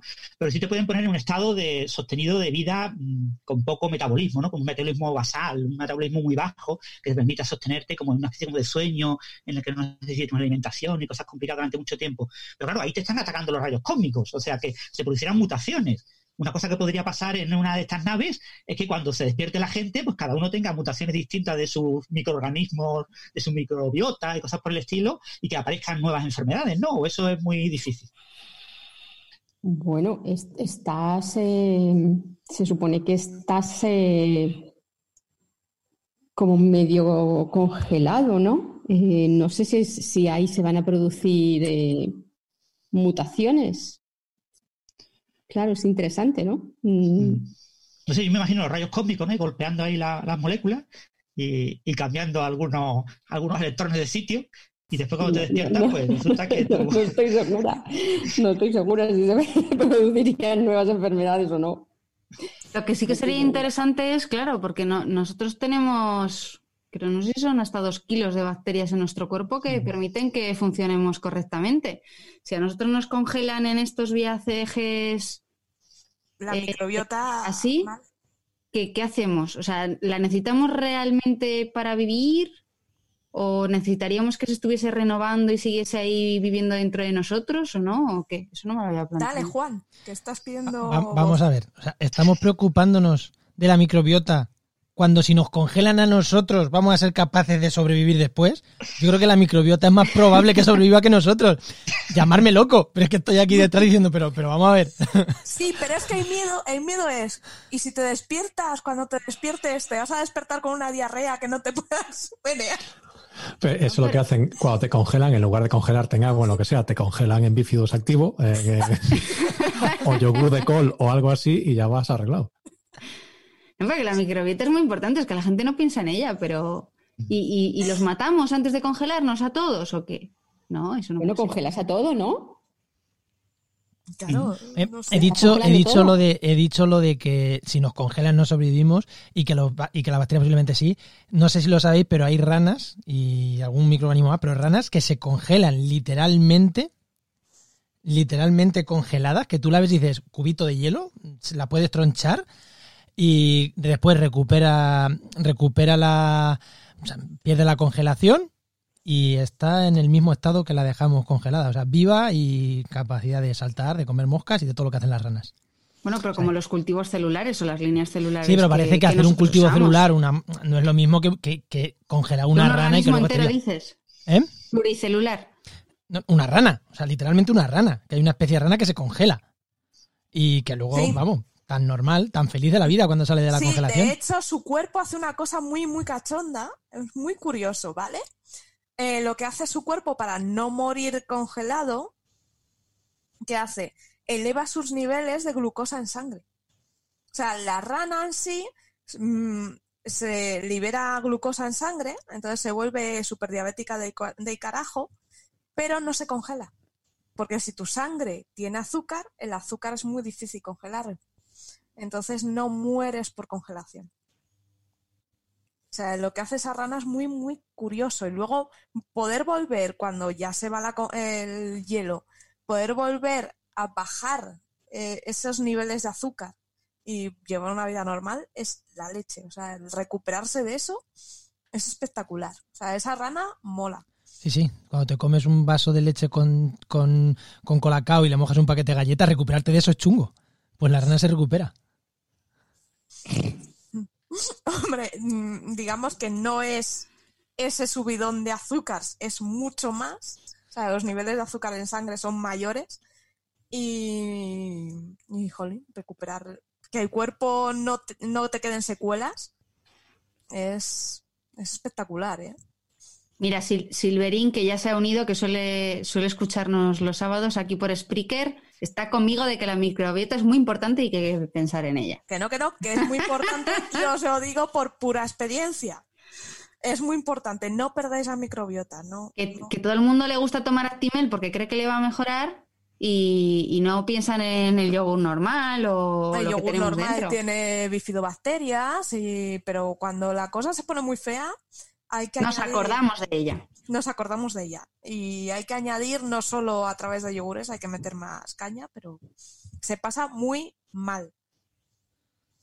Estoy leyendo aquí el artículo este que se publicó sobre un artículo aquí en The Journal of Experimental Biology del año 2013 que se publicó sobre el tema de la rana, ¿no? Sobre en general los vertebrados ectotérmicos que resisten temperatura muy baja y no se congela como estamos imaginando un cubo de hielo, ¿vale? Sino que tiene una serie de sustancias en sangre. La sangre se mantiene líquida, por ejemplo. Uno de los problemas que tiene la congelación es que la congelación siempre tiene defectos. En hielo, el hielo, cuando veis un trocito, un cubito de hielo, normalmente suele ser blanco, ¿no? Es porque está lleno de defectos. Esos defectos son como microcristales, que como el agua, las células básicamente tienen una capa de fosfolípidos en la membrana y tienen mucha agua en su interior. No es solo agua, no es una bolsita de agua con cosas, sino una especie de bolsita de agua con canicas, ¿no? Todo llena de canicas. Pero en cualquier caso, esos microcristales del agua destruirían las membranas y destruirían las células. Entonces, la rana tiene que mantener su sangre líquida. Entonces, en realidad, lo que hace es aguantar bajo cero, pero con una serie de sustancias en su sangre y que mantiene un estado que no es realmente lo que estamos imaginando cuando se congela, ¿no? No. Cuando la veas te parece que está congelada porque está a 2 o 3 grados bajo cero. Pero hecho, la rana... Un experimento para los oyentes es intentad congelar un cubito de hielo al que le habéis echado una cantidad brutal de azúcar. Porque le cuesta bastante. Lo voy a hacer. Voy a poner distintas concentraciones y os voy a decir en el próximo capítulo a qué concentración y cuánto tiempo ha tardado cada cubito. ¿Habéis visto qué aburrida estoy? O con ansia de experimentos ya, de volver al laboratorio. Pues hay un mogollón de experimentos caseros que se pueden hacer. De hecho, hay varias iniciativas que están publicando. El Consejo tiene también... El Consejo tiene en la página web experimentos y vídeos para niños, para llevarlo. Oye, pues estaría bien para los oyentes que tengan pequeñajos ponerlos en la página y comentar un poco el tema. Uh-huh. Porque sí que yo creo que es chulo, no solo para enanos, sino también para los que estamos aburridos en casa y nos apetece hacer experimentos. Vamos a hacer el Enciérrate con la Ciencia Challenge de los cubitos de hielo. Y que la Nuria, gente pásanos enlace. Ahora os paso el enlace por el chat y lo dejamos en las notas del programa. Y ya sabéis, quien quiera buscarlo, busca Enciérrate con la Ciencia, las notas del programa y ahí van a estar. Sí, de hecho, hoy en Twitter con la tontería de un vídeo que hay en Lego, ¿no? De una tensegridad. Hay gente que está haciendo tensegridades en casa. Así que también es chulo, porque es muy curioso, es muy vistoso de ver, porque con cuerdas, son simplemente hilos y cuerdas, y cosas que aparentemente no deberían estar en equilibrio, pero están, o sea, se mantienen un poco de a nada, ¿no? Es muy, muy, muy curioso. Os acabo de pasar. Así que si podéis buscar igual, buscad Tenseguridades, y si os atrevéis a hacer alguna, pues ya sabéis. Luego hay una que no es de física, pero no sé si hacer una pregunta, que es sobre combinar... Venga, vamos a lanzarnos. Bach nos pregunta, ¿existe alguna forma de combinar alimentos para que los polifenoles que están presentes en ellos sean más biodisponibles? O sea, para que podamos absorberlos. Pues que esa quien la sabe bien es Jara. Es que necesitamos a Jara. Yo creo que la dejamos para que la conteste Jara. Sí. Esa es Jara quien la aborda, claro. Sí, pues la vamos a dejar porque esa ni... Sí. Yo así a bote pronto diría que sí. Y se cierra el micro. Y se cierra el micro. Ha hecho la maniobra de avestruz, sí, y me escondo. Siguiente pregunta. Vamos a por ella. Os vais a hartar porque hay física por un tubo. Luis, otra vez, Golfitertui, es nuestro fan que más pregunta. Dice, en una fusión de estrellas, de neutrones, etcétera, dice, se despiden partículas, ¿no? Entre ellas neutrinos, rayos gamma y tal. Y tiene varias preguntas. Dice, ¿los neutrinos siguen la misma trayectoria de espacio-tiempo a través de campos gravitatorios como los rayos gamma hasta el sistema solar? A ver, yo voy a contestar la primera mitad y Francis va a contestar la segunda. La primera mitad es no. Porque, pero no por cosas de espacio-tiempo, sino porque los neutrinos son muy finos. Entonces los neutrinos atraviesan la materia casi sin ningún tipo de interrupción. Los fotones no. Los fotones, los átomos interaccionan con los fotones, con lo cual, por ejemplo, en el caso del Sol, los neutrinos solares escapan casi inmediatamente del centro del solar, mientras que los fotones van rebotando de átomo a átomo esencialmente y tardan mucho tiempo en llegar a la superficie. Esto, en este tipo de eventos, pasa igual. Entonces, neutrinos y fotones se desincronizan y ondas gravitacionales se desincronizan, primero porque se producen en momentos ligeramente diferentes de la interacción, segundo porque los fotones no son libres de atravesar la materia y aunque la mayoría del espacio las densidades de material son muy bajas, el vacío absoluto no existe, siempre hay cosas por ahí. Claro, son densidades infinitamente bajas, pero siempre hay cosas por ahí. Con lo cual los fotones se van tropezando con cosas por el camino, mientras que los neutrinos no. ¿Y cuál es la segunda parte de la pregunta? Bueno, en esta pregunta un detalle que no ha dicho Carlos es que los neutrinos son neutros, luego no interaccionan con el electromagnetismo, no interaccionan con la materia cargada, no interaccionan realmente con los átomos, con los electrones, con las cargas, sino que los neutrinos interaccionan con interacción débil, y la interacción débil se llama débil porque es muchísimo más débil. La interacción entre un neutrino y una partícula con la que puede interaccionar un neutrino, que tiene que ser una partícula que tenga hipercarga débil, es una interacción que va mediada por unas partículas que tienen masa, se parecen al fotón pero con masa, y tienen una masa enorme, del orden, una tiene 80 y pico gigaelectronvoltios, otra tiene como 90 gigaelectronvoltios, es decir, una masa comparable a 90 veces la masa de un protón. Son masas enormes. Entonces, ¿eso qué significa? Porque la interacción es extremadamente improbable. Por eso se dice que un neutrino, o un flujo de neutrinos, ¿no? Un chorro de neutrinos, podría atravesar pues plomo, pues un año luz de plomo, y la mitad de los neutrinos pasarían ese año luz de plomo, ¿no? Algo que obviamente un fotón no puede. Un fotón llegaría a la superficie del plomo y diría ¡pam! Aquí me he quedado. Los fotones interaccionan mucho más con la materia, incluso con la materia con muy baja densidad, ¿no? Entonces, ¿y cuál era la segunda parte de la pregunta, perdón? La segunda parte, allá voy a por ella. La segunda parte es, ¿al tener algo de masa de los neutrinos, llegarían las dos a la vez?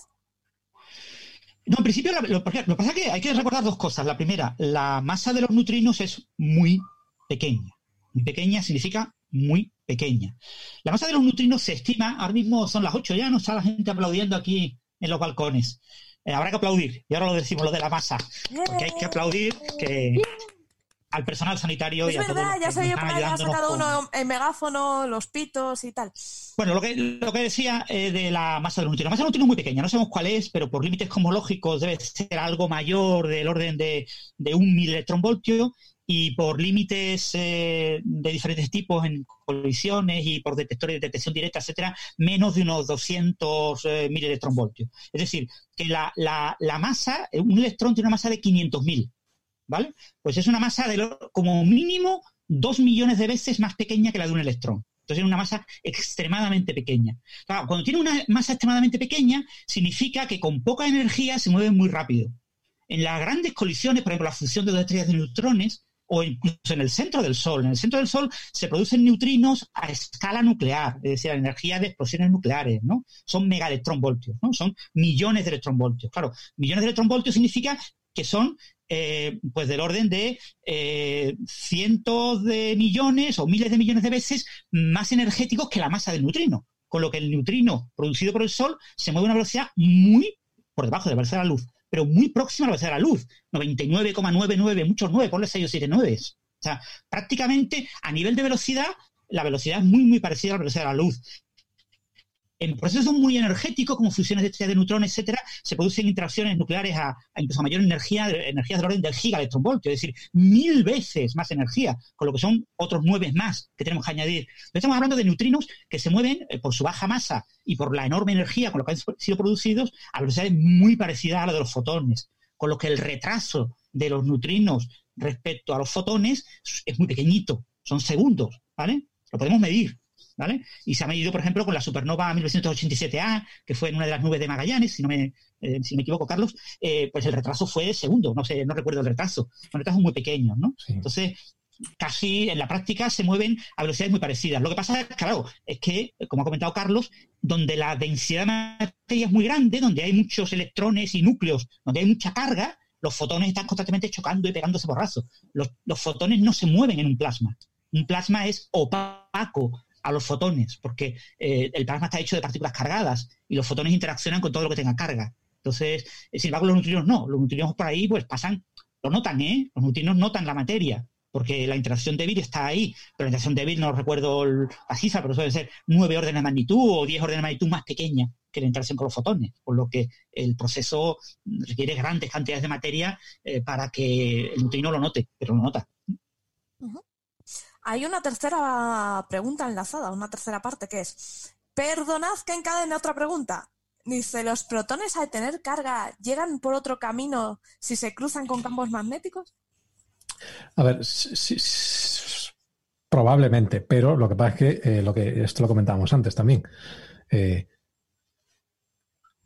es una cosa que sabemos. Cuando tú tienes una estrella o un cuerpo con un campo magnético fuerte, la materia le pasa al Sol, le pasa a la Tierra, por ejemplo. Tenemos auroras porque estas partículas cargadas son colimadas por el campo magnético de la Tierra y solo entran por los polos. Por ejemplo, cuando tenemos un pulsar, nosotros vemos el pitido de emisión del pulsar cuando uno de los polos nos enfoca. Entonces, efectivamente, todas estas partículas cargadas se ven afectadas por campos magnéticos. Pero, en general, los campos magnéticos que hay por ahí, campos magnéticos de estrellas, de cuerpos estelares, son muy bajos, muy, muy, muy bajos. Con lo cual, la probabilidad de que una partícula cargada se encuentre con algo que tenga un campo magnético fuerte que no sea el objeto que le emitió es prácticamente nula. Con lo cual, no se va a ver muy afectada hasta que, por ejemplo, llegue a la Tierra, en cuyo caso sí, de nuevo, el campo magnético de la Tierra sí un poco cambiaría la trayectoria de esa partícula. Ajá. Muchos de los rayos cósmicos que recibimos, que son protones, y también neutrones y otros núcleos ligeros, se detectan en la Tierra, por ejemplo AMS, ¿no?, que está en la Estación Espacial Internacional, AMS-02, se detectan con energías de muchos gigaelectronvoltios e incluso de teraelectronvoltios, es decir, son súper energéticos, han sido acelerados por intensos campos magnéticos en su fuente, como cuenta Carlos, a energías tan grandes que se mueven muy rápido y en general les afectan muy poquito, se desvían muy poquito por los campos magnéticos, ¿no?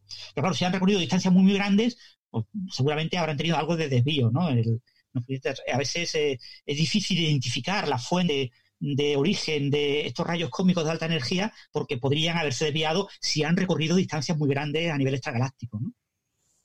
Uh-huh.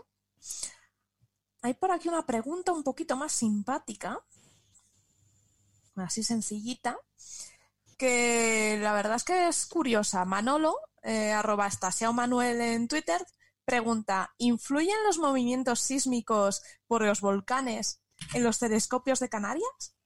¿Habéis notado algo? No solo los de Canarias, sino los de otro, incluso los de otros sitios. Entonces, sí, la respuesta es sí. Lo que pasa es que, por lo general, no es, a menos que efectivamente venga un terremoto de magnitud 9 y se destruyan los telescopios, en cuyo caso la respuesta es evidentemente sí, pero por lo general no porque los telescopios, en particular los que operan en Canarias, no hacen mediciones en las que la estabilidad sísmica sea un factor importante. Otros, por ejemplo, en Chile, el VLT, aunque nosotros todos decimos el Very Large Telescope, decimos el VLT, realmente son 4 telescopios. Y estos 4 telescopios no son 4 porque a los europeos nos sobra el dinero. Son 4 porque una de las cosas que estos telescopios pueden hacer es interferometría, que básicamente tú lo que haces en interferometría es combinas la luz de los 4 telescopios y viendo el patrón de interferencia de esta luz que viene de todos los telescopios, está apuntando al mismo objeto, y sabiendo la distancia entre telescopios, podemos inferir propiedades del objeto que le emite, como por ejemplo su tamaño, que es una cosa muy, muy difícil de hacer en astronomía. Entonces, esto requiere finuras de alineamiento del orden de la longitud de onda de la que tú estás trabajando, que son muy, muy pequeñas. O sea, las longitud de onda del óptico, estamos hablando de... esto es... cientos de nanómetros. En el óptico sí, estás entre 300 y 800 o por ahí. Una 100.000ª de metro, una cosa así. Entonces, eso, o sea, las vibraciones sísmicas producen distorsiones de ese orden, con lo cual ahí sí que las notas, por ejemplo. En otras cosas, como por ejemplo, estamos hablando de ondas gravitacionales, pues sí, efectivamente, todos los detectores de ondas gravitacionales tienen que ser capaces de descontaminar estos movimientos locales, por ejemplo. Sí, los detectores de ondas gravitacionales, los LIGO, Virgo, etcétera, ahora próximamente Kagra, ¿no? Que no sé si, bueno, como esto del confinamiento no ha entrado en funcionamiento, pero debía haber entrado en funcionamiento, tienen sistemas antisísmicos, ¿no? Tienen todos los espejos, la luz va por 2 brazos y se refleja múltiples veces en todo el espejo, y los espejos son sistemas de péndulo cuádruple y están ajustados para eliminar frecuencias en la banda baja de frecuencias, ¿no? Entonces ellos tienen un límite por la parte baja que ronda los 20 hercios o así, que claro, la mayor parte de los terremotos pues rondan hercios, ¿no? Y bueno, este tipo de instrumentos de alta precisión pues son capaces de detectar, por ejemplo, pues un camión que llegue por la carretera de al lado. Entonces se sitúan en lugares alejados de ciudades, etcétera, y se sabe cuándo va a llegar el servicio, ¿no? La gente vive allí, en el telescopio los que lo mantienen, los que están en la sala de control, y cuando reciben, pues yo qué sé, el alimento o lo que sea, pues van camiones, pues se sabe y se ve la señal que está indicando que está pasando el camión. O sea, un terremoto pequeño lo notan, pero bueno, son señales que por fortuna sabemos predecir, sabemos controlar, es decir, sabemos, cuando vemos el perfil de la señal, sabemos qué debida a ese fenómeno y la podemos descartar en nuestras medidas. Pero es muy importante tener en cuenta la parte sísmica.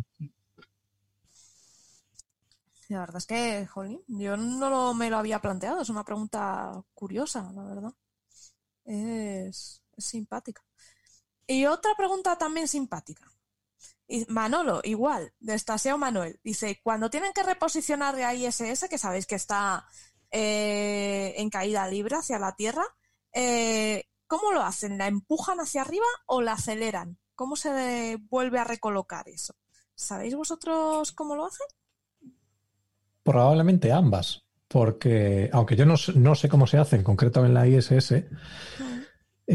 todas las órbitas, cuando tú cambias tu altura, tienes que cambiar tu velocidad. porque las órbitas, o sea, solo hay una combinación muy concreta de altura y velocidad en la que la órbita es estable, con lo cual tú necesariamente tienes que probablemente hacer las dos cosas. Sí, la verdad es que tiene sentido. Pero esto es un poco, voy a decir esto y apagar el micrófono. Y hay una pregunta de Paola Infante, que es en Twitter P/Infante Blasco, que nos hace no ella, sino su hijo con 7 años. Dice, ¿cómo y por qué se forma un agujero negro? ¿El Sol se convertirá en un agujero negro? ¿Los agujeros negros se acaban destruyendo o qué pasa con ellos? Ojo, hay que respondérselo a un peque. La respuesta no. El Sol no se puede convertir en agujero negro ni se convertirá nunca en agujero negro, ¿no? Lo sabemos por la física de los agujeros negros. Para que una estrella se pueda convertir en un agujero negro, lo que se convierte de la estrella es el núcleo, el trocito de estrella que está en el centro de la estrella, ¿no? La pequeña región. Y la estrella tiene que tener un núcleo que tenga más de 3 masas del Sol. Y para que una estrella tenga un núcleo con más de 3 masas del Sol, la estrella tiene que tener, no se sabe muy bien cuántas, pero por lo menos 20, 25 masas del Sol. Con lo que una estrella como el Sol, que solo tiene una, pues es una enana. No sé si sabéis, el Sol es una enana amarilla. O sea, que es un planeta enano, pues están los planetas enanos y están las estrellas enanas.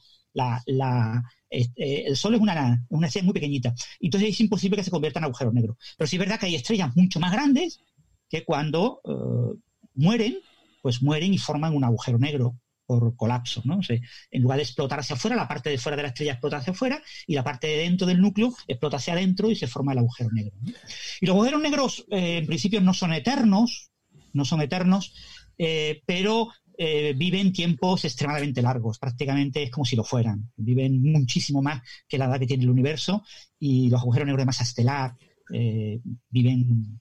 no recuerdo, pero una cifra 10 a la 30 o 10 a la 40 años. O sea, son unos números, para un niño son números eternos. O sea, los agujeros negros muy pequeñitos, que en principio no se pueden producir en este tipo de fenómenos en estrellas, y que se tuvieron que producir en el Big Bang, en el principio del universo, serán agujeros negros primordiales. Esos agujeros negros muy, muy pequeñitos sí tienen vidas más cortas y depende de la masa que tengan, pues viven segundos, viven años, viven miles de años, viven millones de años, viven decenas de miles de millones de años. Los pequeños agujeros negros que tuvieran una masa del orden de la de un asteroide, ponle...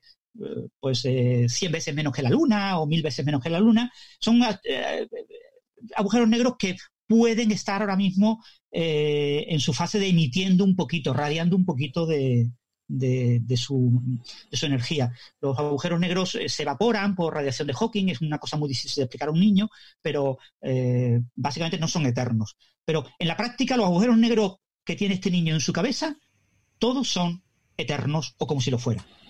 Y es que un poco lo que tú comentabas, Francis, las estrellas, una estrella realmente es un poco como una olla a presión o como un globo.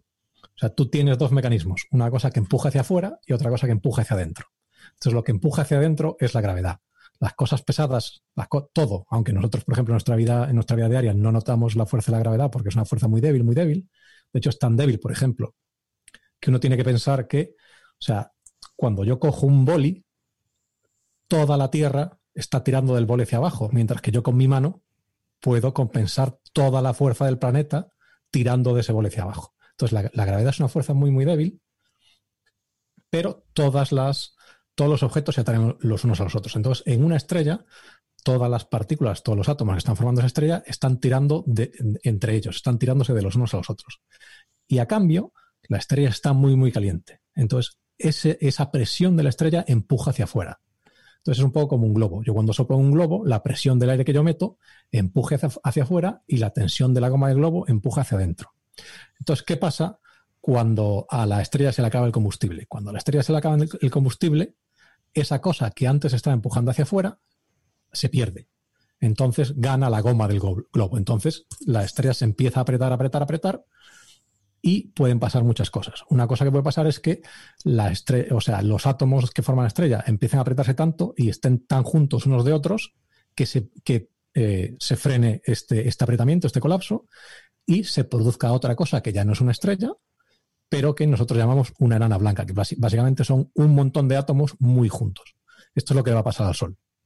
Pero si la estrella es enormemente masiva, la fuerza con la que caen estos átomos unos contra otros es tan grande que ni siquiera ellos mismos se pueden frenar, con lo cual es como si tienes un choque de coches, ¿no?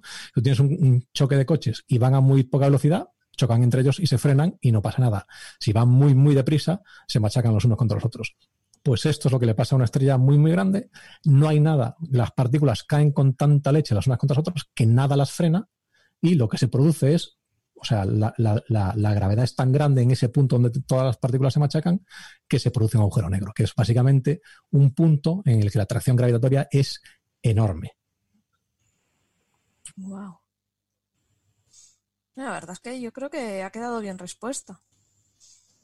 Hay una pregunta de Stefan Nolte, que antes le hemos mencionado, que dice: estaría interesante que explicaran con cierto detalle lo que se persigue con el HAARP y equivalentes ruso SURA y europeo EISCAT, desde una óptica no magufa.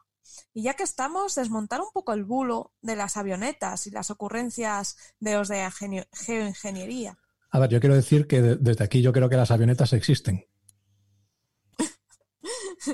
Yo también. Bueno, el HAARP, H-A-A-R-P, significa el programa de investigación en auroras activas con detectores de alta frecuencia. Básicamente, o sea, alguien puede pensar, qué tontería que a una persona en el mundo se le ocurra estudiar los coronavirus.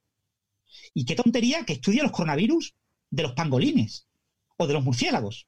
Pero bueno, hay gente que lo estudia, porque después tiene implicaciones. Fíjate, después resulta que uno de esos coronavirus llega a los humanos y por zoonosis y produce lo que está produciendo. Qué tontería estudiar las auroras. ¿A quién le importan las auroras? Yo voy al norte de Europa, las veo, qué maravillosas, qué bonitas son, qué preciosidad. Hago 4 fotos, hago 4 vídeos, los subo a Twitter, a las redes sociales, a Instagram y ya está. ¿A quién le importan las auroras? Pero las auroras afectan, porque es electrones acelerados, campos magnéticos que afectan a toda la ionosfera, que afectan a satélites y que tienen cosas tan importantes como, por ejemplo, que pueden bloquear las comunicaciones de un satélite. ¿A quién le importa que un satélite de telefonía se bloquee? Bueno, unos cuantos usuarios que pierden su teléfono. Pero hay ocasiones en las que, por ejemplo, esa telefonía está siendo utilizada por los militares americanos para comunicarse con un transatlántico que van a atacar en el Golfo a no sé quién, que es muy importante que esa telefonía no falle. Entonces, es muy importante conocer las auroras, conocer la física de las auroras. Y eso es lo que estudia AAR. ¿Su investigación es secreta? No. La investigación de AAR no es secreta, pero es financiada por los militares. Porque realmente a quien de verdad le interesan financiar ese tipo de investigación es a quien tiene satélites que pueden estropearse por ese tipo de fenómenos. Aquí hay muchos coches de policía.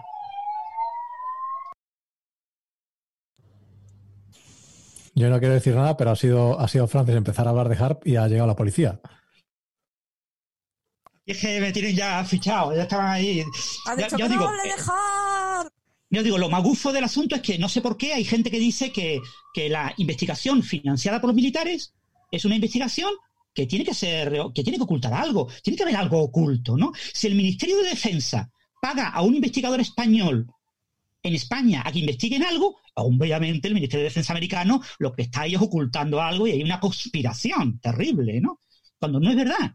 Cuando no es verdad. En Estados Unidos el sistema de ciencia funciona de manera muy diferente al español y hay muchísima investigación, no solo en física, en astrofísica, en meteorología, sino también en biología, en química, en farmacología, que está financiada por el Ministerio de Defensa, por el Ministerio de Energía, por los programas DARPA, por ejemplo, los famosos programas DARPA, ¿no? Que son de investigación de alto riesgo, lo que en Europa se llama investigación de alto riesgo, ¿no? El investigador que propone hacer algo sin tener una seguridad de que le vaya a salir y todo el mundo se lo concede o no, sabiendo que probablemente no le salga, ¿no? Pues eso en Estados Unidos lo financian los proyectos DARPA. Pero toda esta gente debería pensar que gracias a la experimentación y a investigación militar tienen internet. Sí, les digo, hay muchas cosas que eso acaba después produciendo tecnología, a veces no. En este caso de HAARP, eso, estudia las auroras, que es una cosa que obviamente pues, se publica poco, porque las auroras pues interesan poco y publican de vez en cuando, pero cualquier persona interesada que busque en Google Scholar artículos de HAARP y verán artículos todos los años, unos cuantos, ¿no? Ya os digo, lo único que es magufo o que puede ser conspiranoico en ARP es que gran parte de su financiación es militar. Pero el NIF, la National Ignition Facility, donde se está tratando de buscar fusión por confinamiento inercial, también está fundamentalmente financiado por los militares, porque lo que pretenden es simular explosiones de bombas termonucleares, ¿no? Y entonces parte del tiempo lo dedican a investigación civil. Pero que no pasa nada porque la NASA te financie. Alguien no es más listo porque la NASA le financie.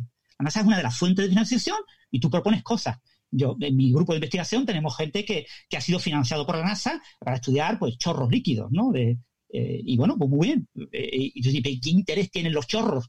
Bueno, pues los chorros tienen interés porque aparecen burbujitas, aparecen cosas que pueden tener cierto interés porque hay unas cosas que se llaman submarinos y hay cosas así que generan problemas a cierta gente. Y bueno, pues que hayan burbujitas saliendo de un submarino, una cosa muy difícil de evitar, pues hace que el gobierno de Estados Unidos, sus ministerios de defensa, de energía e incluso la NASA hayan financiado investigación en burbujitas.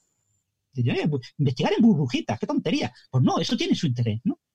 Y yo digo, en caso de ARP, que nadie piense cosas raras. Es una instalación que, hombre, no es muy visitable, es decir, no hay visitas guiadas, ¿vale?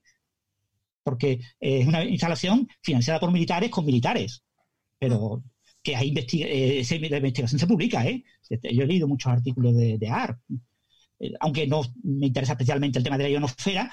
Por cierto, una de las cosas que proponía Tesla, Nikola Tesla, era la comunicación utilizando la ionosfera entre polos opuestos de la Tierra, que eso hoy en día lo hacemos con ondas de radio corta. Hay gente que tiene una estación de radio corta, de onda AM o OM, creo que se llama, OM o algo así. Y los radioaficionados, ¿no? Sí, y escuchan emisoras de Australia. Pues eso es una de las ideas locas de Tesla, que Tesla no logró. Tesla no logró lo que esos radioaficionados logran desde su casa. Pero una de las cosas que propuso Tesla era usar la ionosfera, y uno de los problemas que tenía Tesla eran las auroras. Hay una pregunta sobre priones. Bueno, hay dos. Una de Daphnis, que pregunta, ¿priones? Debe pedir que expliquemos qué es un prión. Y José María Medrano, por Spreaker, dice: estamos ahora con esto del COVID-19, todos hay tanto de qué es un virus, si es un ser vivo, si es o no es. Dice, pero si hay concepto para considerar algún ser vivo, ¿pudiera ser que actuase y se reprodujese? ¿Por qué un prión que también se reproduce y causa enfermedades muy gordas no se considera un ser vivo? Podríamos responderle, yo creo, es chulo. Nuria, Sandra. Bueno, esto realmente ya lo hablamos en otro capítulo, yo creo, no sé sí. En cuál fue. Pero bueno, si seguimos la definición de ser vivo, no lo es ni los virus ni los priones. Los priones realmente son las formas más pequeñas que son capaces de generar una patología. Pero, y son todavía mucho más simples incluso que un virus, porque incluso el otro día estuvimos hablando que hay virus gigantes. Y hay muchísimos tipos de virus. Un prión no es más que una proteína que está mal doblada. Sí, plegada y la lía parda. Sí. De hecho, la encefalitis, que fue tan famosa, pues estaba causada por... las vacas locas era un prión. Exactamente, estaba causada por un prión. Pero, bueno, aquí es que yo no soy la que debería contestar, porque yo sí que considero que los virus son seres vivos, aunque no se ajusten al sentido estricto de la palabra, como ya lo dije, pues igual debería hacer aquí alguien de poli malo. Tú lo que tienes que hacer, Sandra, es decir que los virus son seres vivos enanos y ya está. Es que no pasa nada. Estuvo ese de Stendhal, estuvo Ignacio, y entonces estuvimos debatiendo un poco sobre esto. Para mí sí lo son, pero si seguimos la definición estricta de ser vivo, que es que cumple las funciones vitales por sí mismo, no es un ser vivo. Pero y un prión, mucho menos, claro. Porque... no las cumple, ¿por qué? Porque es un parásito muy bien llevado a cabo, ¿no? Necesita la función de otra célula para poder reproducirse. Eso es. Para poder usar su maquinaria, para... Porque por esa, para replicarse al final, pero para replicarse. Claro. Lo que yo también en parte estoy de acuerdo contigo. Para mí también es, bueno, para mí en parte sí es un ser. No es un ser vivo, pero sí lo considero un ser vivo. Y yo me lo imagino, o probablemente me vayan a colgar, pero sí me lo imagino como un ser vivo, porque tiene toda su, bueno, maquinaria para entrar en la célula y montárselo, ¿vale? Me muevo las manos y todo, para montárselo, para entrar en la célula y montarla de Dios, ¿sí? Conseguir replicarse. Es verdad que no cumple todas las condiciones para considerarse ser vivo, pero bueno. Es un parásito, a mí eso es seguro, pero ser vivo depende ya más bien de... Claro. Pues cada biólogo, cada persona, pues puede tener su, claro, como su propio concepto, pero estrictamente no lo es. No lo es. Vale, esto voy a hacer dos comentarios como biólogo. Claro. Voy a hacer dos comentarios. Uno, estrictamente puede no serlo, pero vamos a ver, si Lorca escribe algo que no es perfecto en poesía, se le permite, yo creo que a nivel de científico, como estamos aquí, se nos permite decir que para nosotros sí. ¿Sabes? Tenemos esas licencias poéticas. El otro día, por ejemplo, defendía la postura de que no... Pero además yo voy a decir otra cosa, lo de que necesite, o sea, lo de que no se reproduce porque necesita la maquinaria de otra célula para reproducirse, ¿el cuco no es un ser vivo? Efectivamente. El cuco es un pájaro parásito para quien no lo sepa, el cuco es un pájaro que no sabe incubar huevos. Tiene que ponérselos a otro pájaro para que los críe. No sabe. Entonces, si no hay otro pájaro, el cuco no existiría sobre la faz de la Tierra porque no sabe incubar. No se puede reproducir por sí mismo. Pero creo que no es lo mismo, porque el cuco por sí mismo, los machos y las hembras tienen la capacidad con sus embriones de poder producir un nuevo individuo. No. Otra cosa es que no eclosione, pero tú sí que puedes formar un gameto. Ya, y nos hacemos un huevo frito después con él. Si no hay otra especie que se lo incube, no sirve para nada. No, yo ahí no... Mira, ahí no estoy... Ese ejemplo no me gusta. Sé que me he ido al extremo, Sandra. Sé que me he ido al extremo por tocar las narices, ¿vale? Pero para mí no deja de ser... O sea, sí que se reproduce. O sea, tiene que usar la maquinaria de un tercero, pero para mí se está reproduciendo. Es que... Pero sí que es verdad que... Y además evolucionan. Es que además otra cosa importante de los seres vivos es la evolución. Y es que evolucionan y cambian. Creo que los priones hasta... igual aquí patino, pero... Hay menos... Creo que no hay evolución, o por lo menos no está tan definida, pero es que los virus, vamos, la gripe evoluciona de año a año.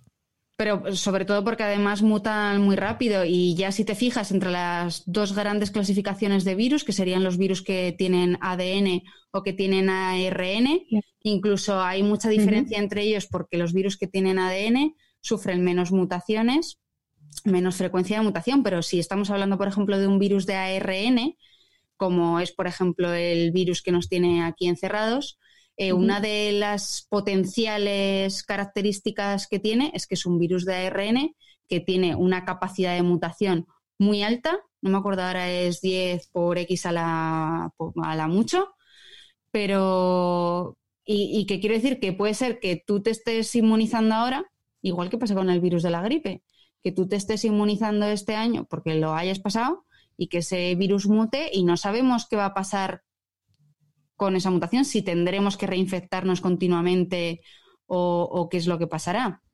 Y un prión, pues, no sé, es que a mí aparte me parecen, ya es que no es que los virus y los priones, ya lo dije el otro día, me parezcan seres vivos, es que me parecen súper seres vivos, porque es que tienen unos mecanismos ahí de evasión... de colonización, el otro día estuvimos hablando del virus del dengue, de cómo el cambio conformacional que sufren sus proteínas a distintas temperaturas, lo que le hace es que el sistema inmunitario tenga que volver a crear otra vez anticuerpos contra esos nuevos epítopos, o sea que realmente, bueno, para mí sí, y para más de aquí sí, Pero hay otra comunidad científica que no. Otra parte de la comunidad científica que no. Sí, yo... Dentro de los... del virus. ¿Eh? Con los virus depende del virus, porque hay virus muy, muy sencillo, que prácticamente es un cristal de ácido nucleico rodeado de una cápside de proteínas, es una cosa súper extremadamente sencillita.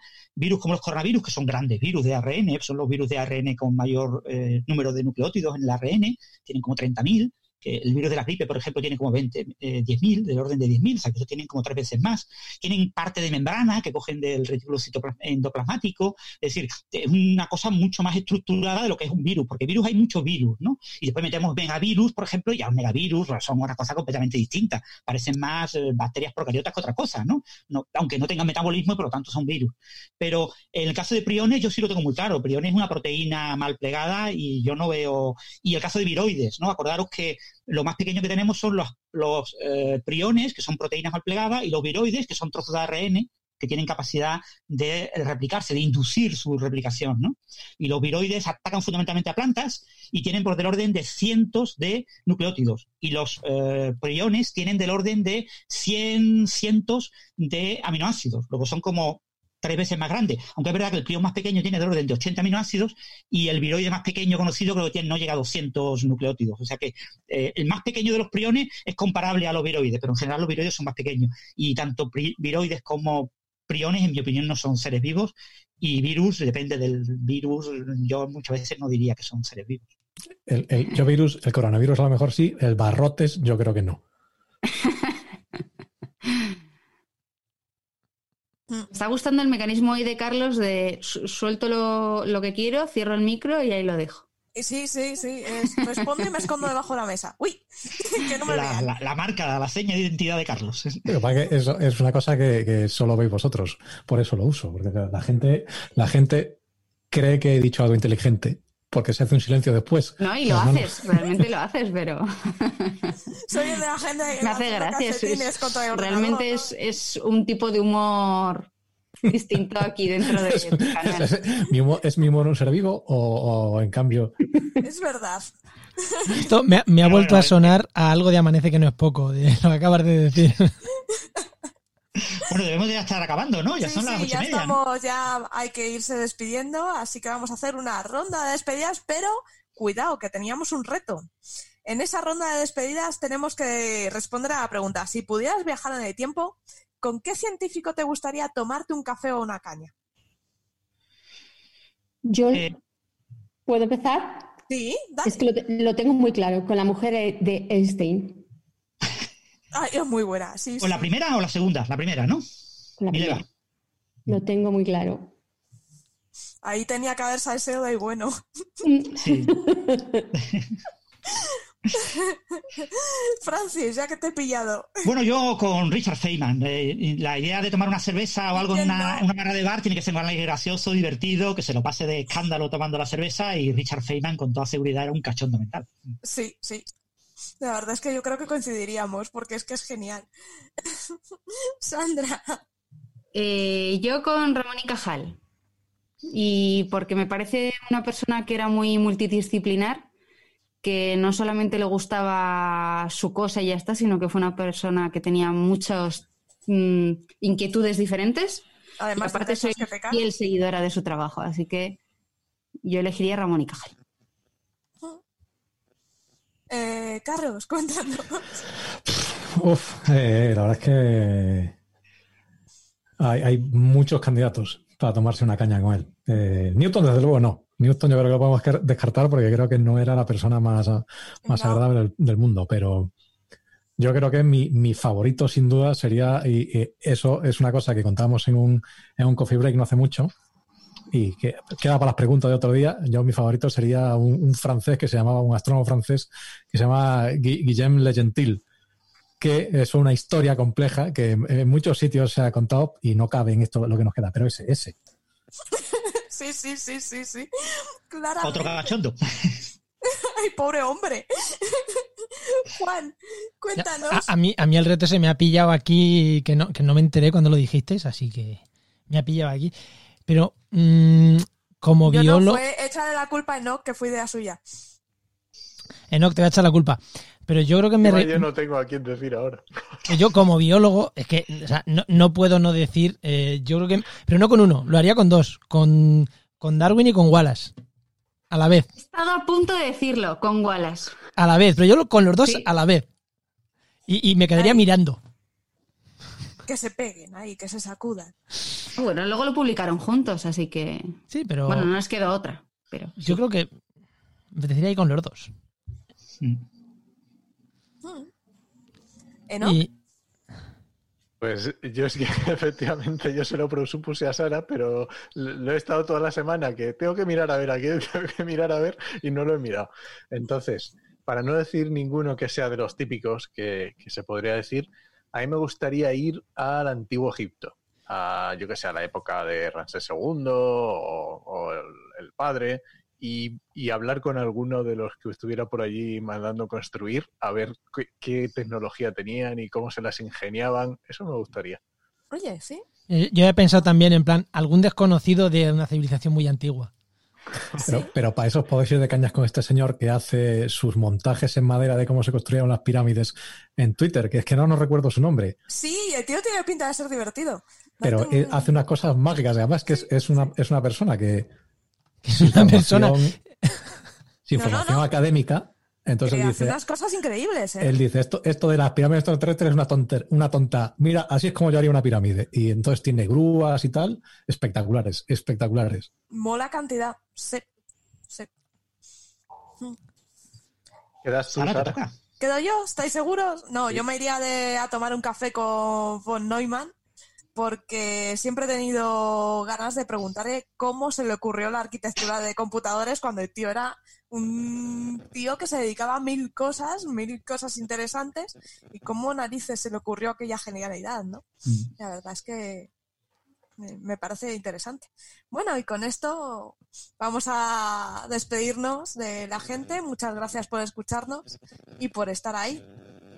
Así que nada, muchas gracias porque... si no nos escucharais no estaríamos.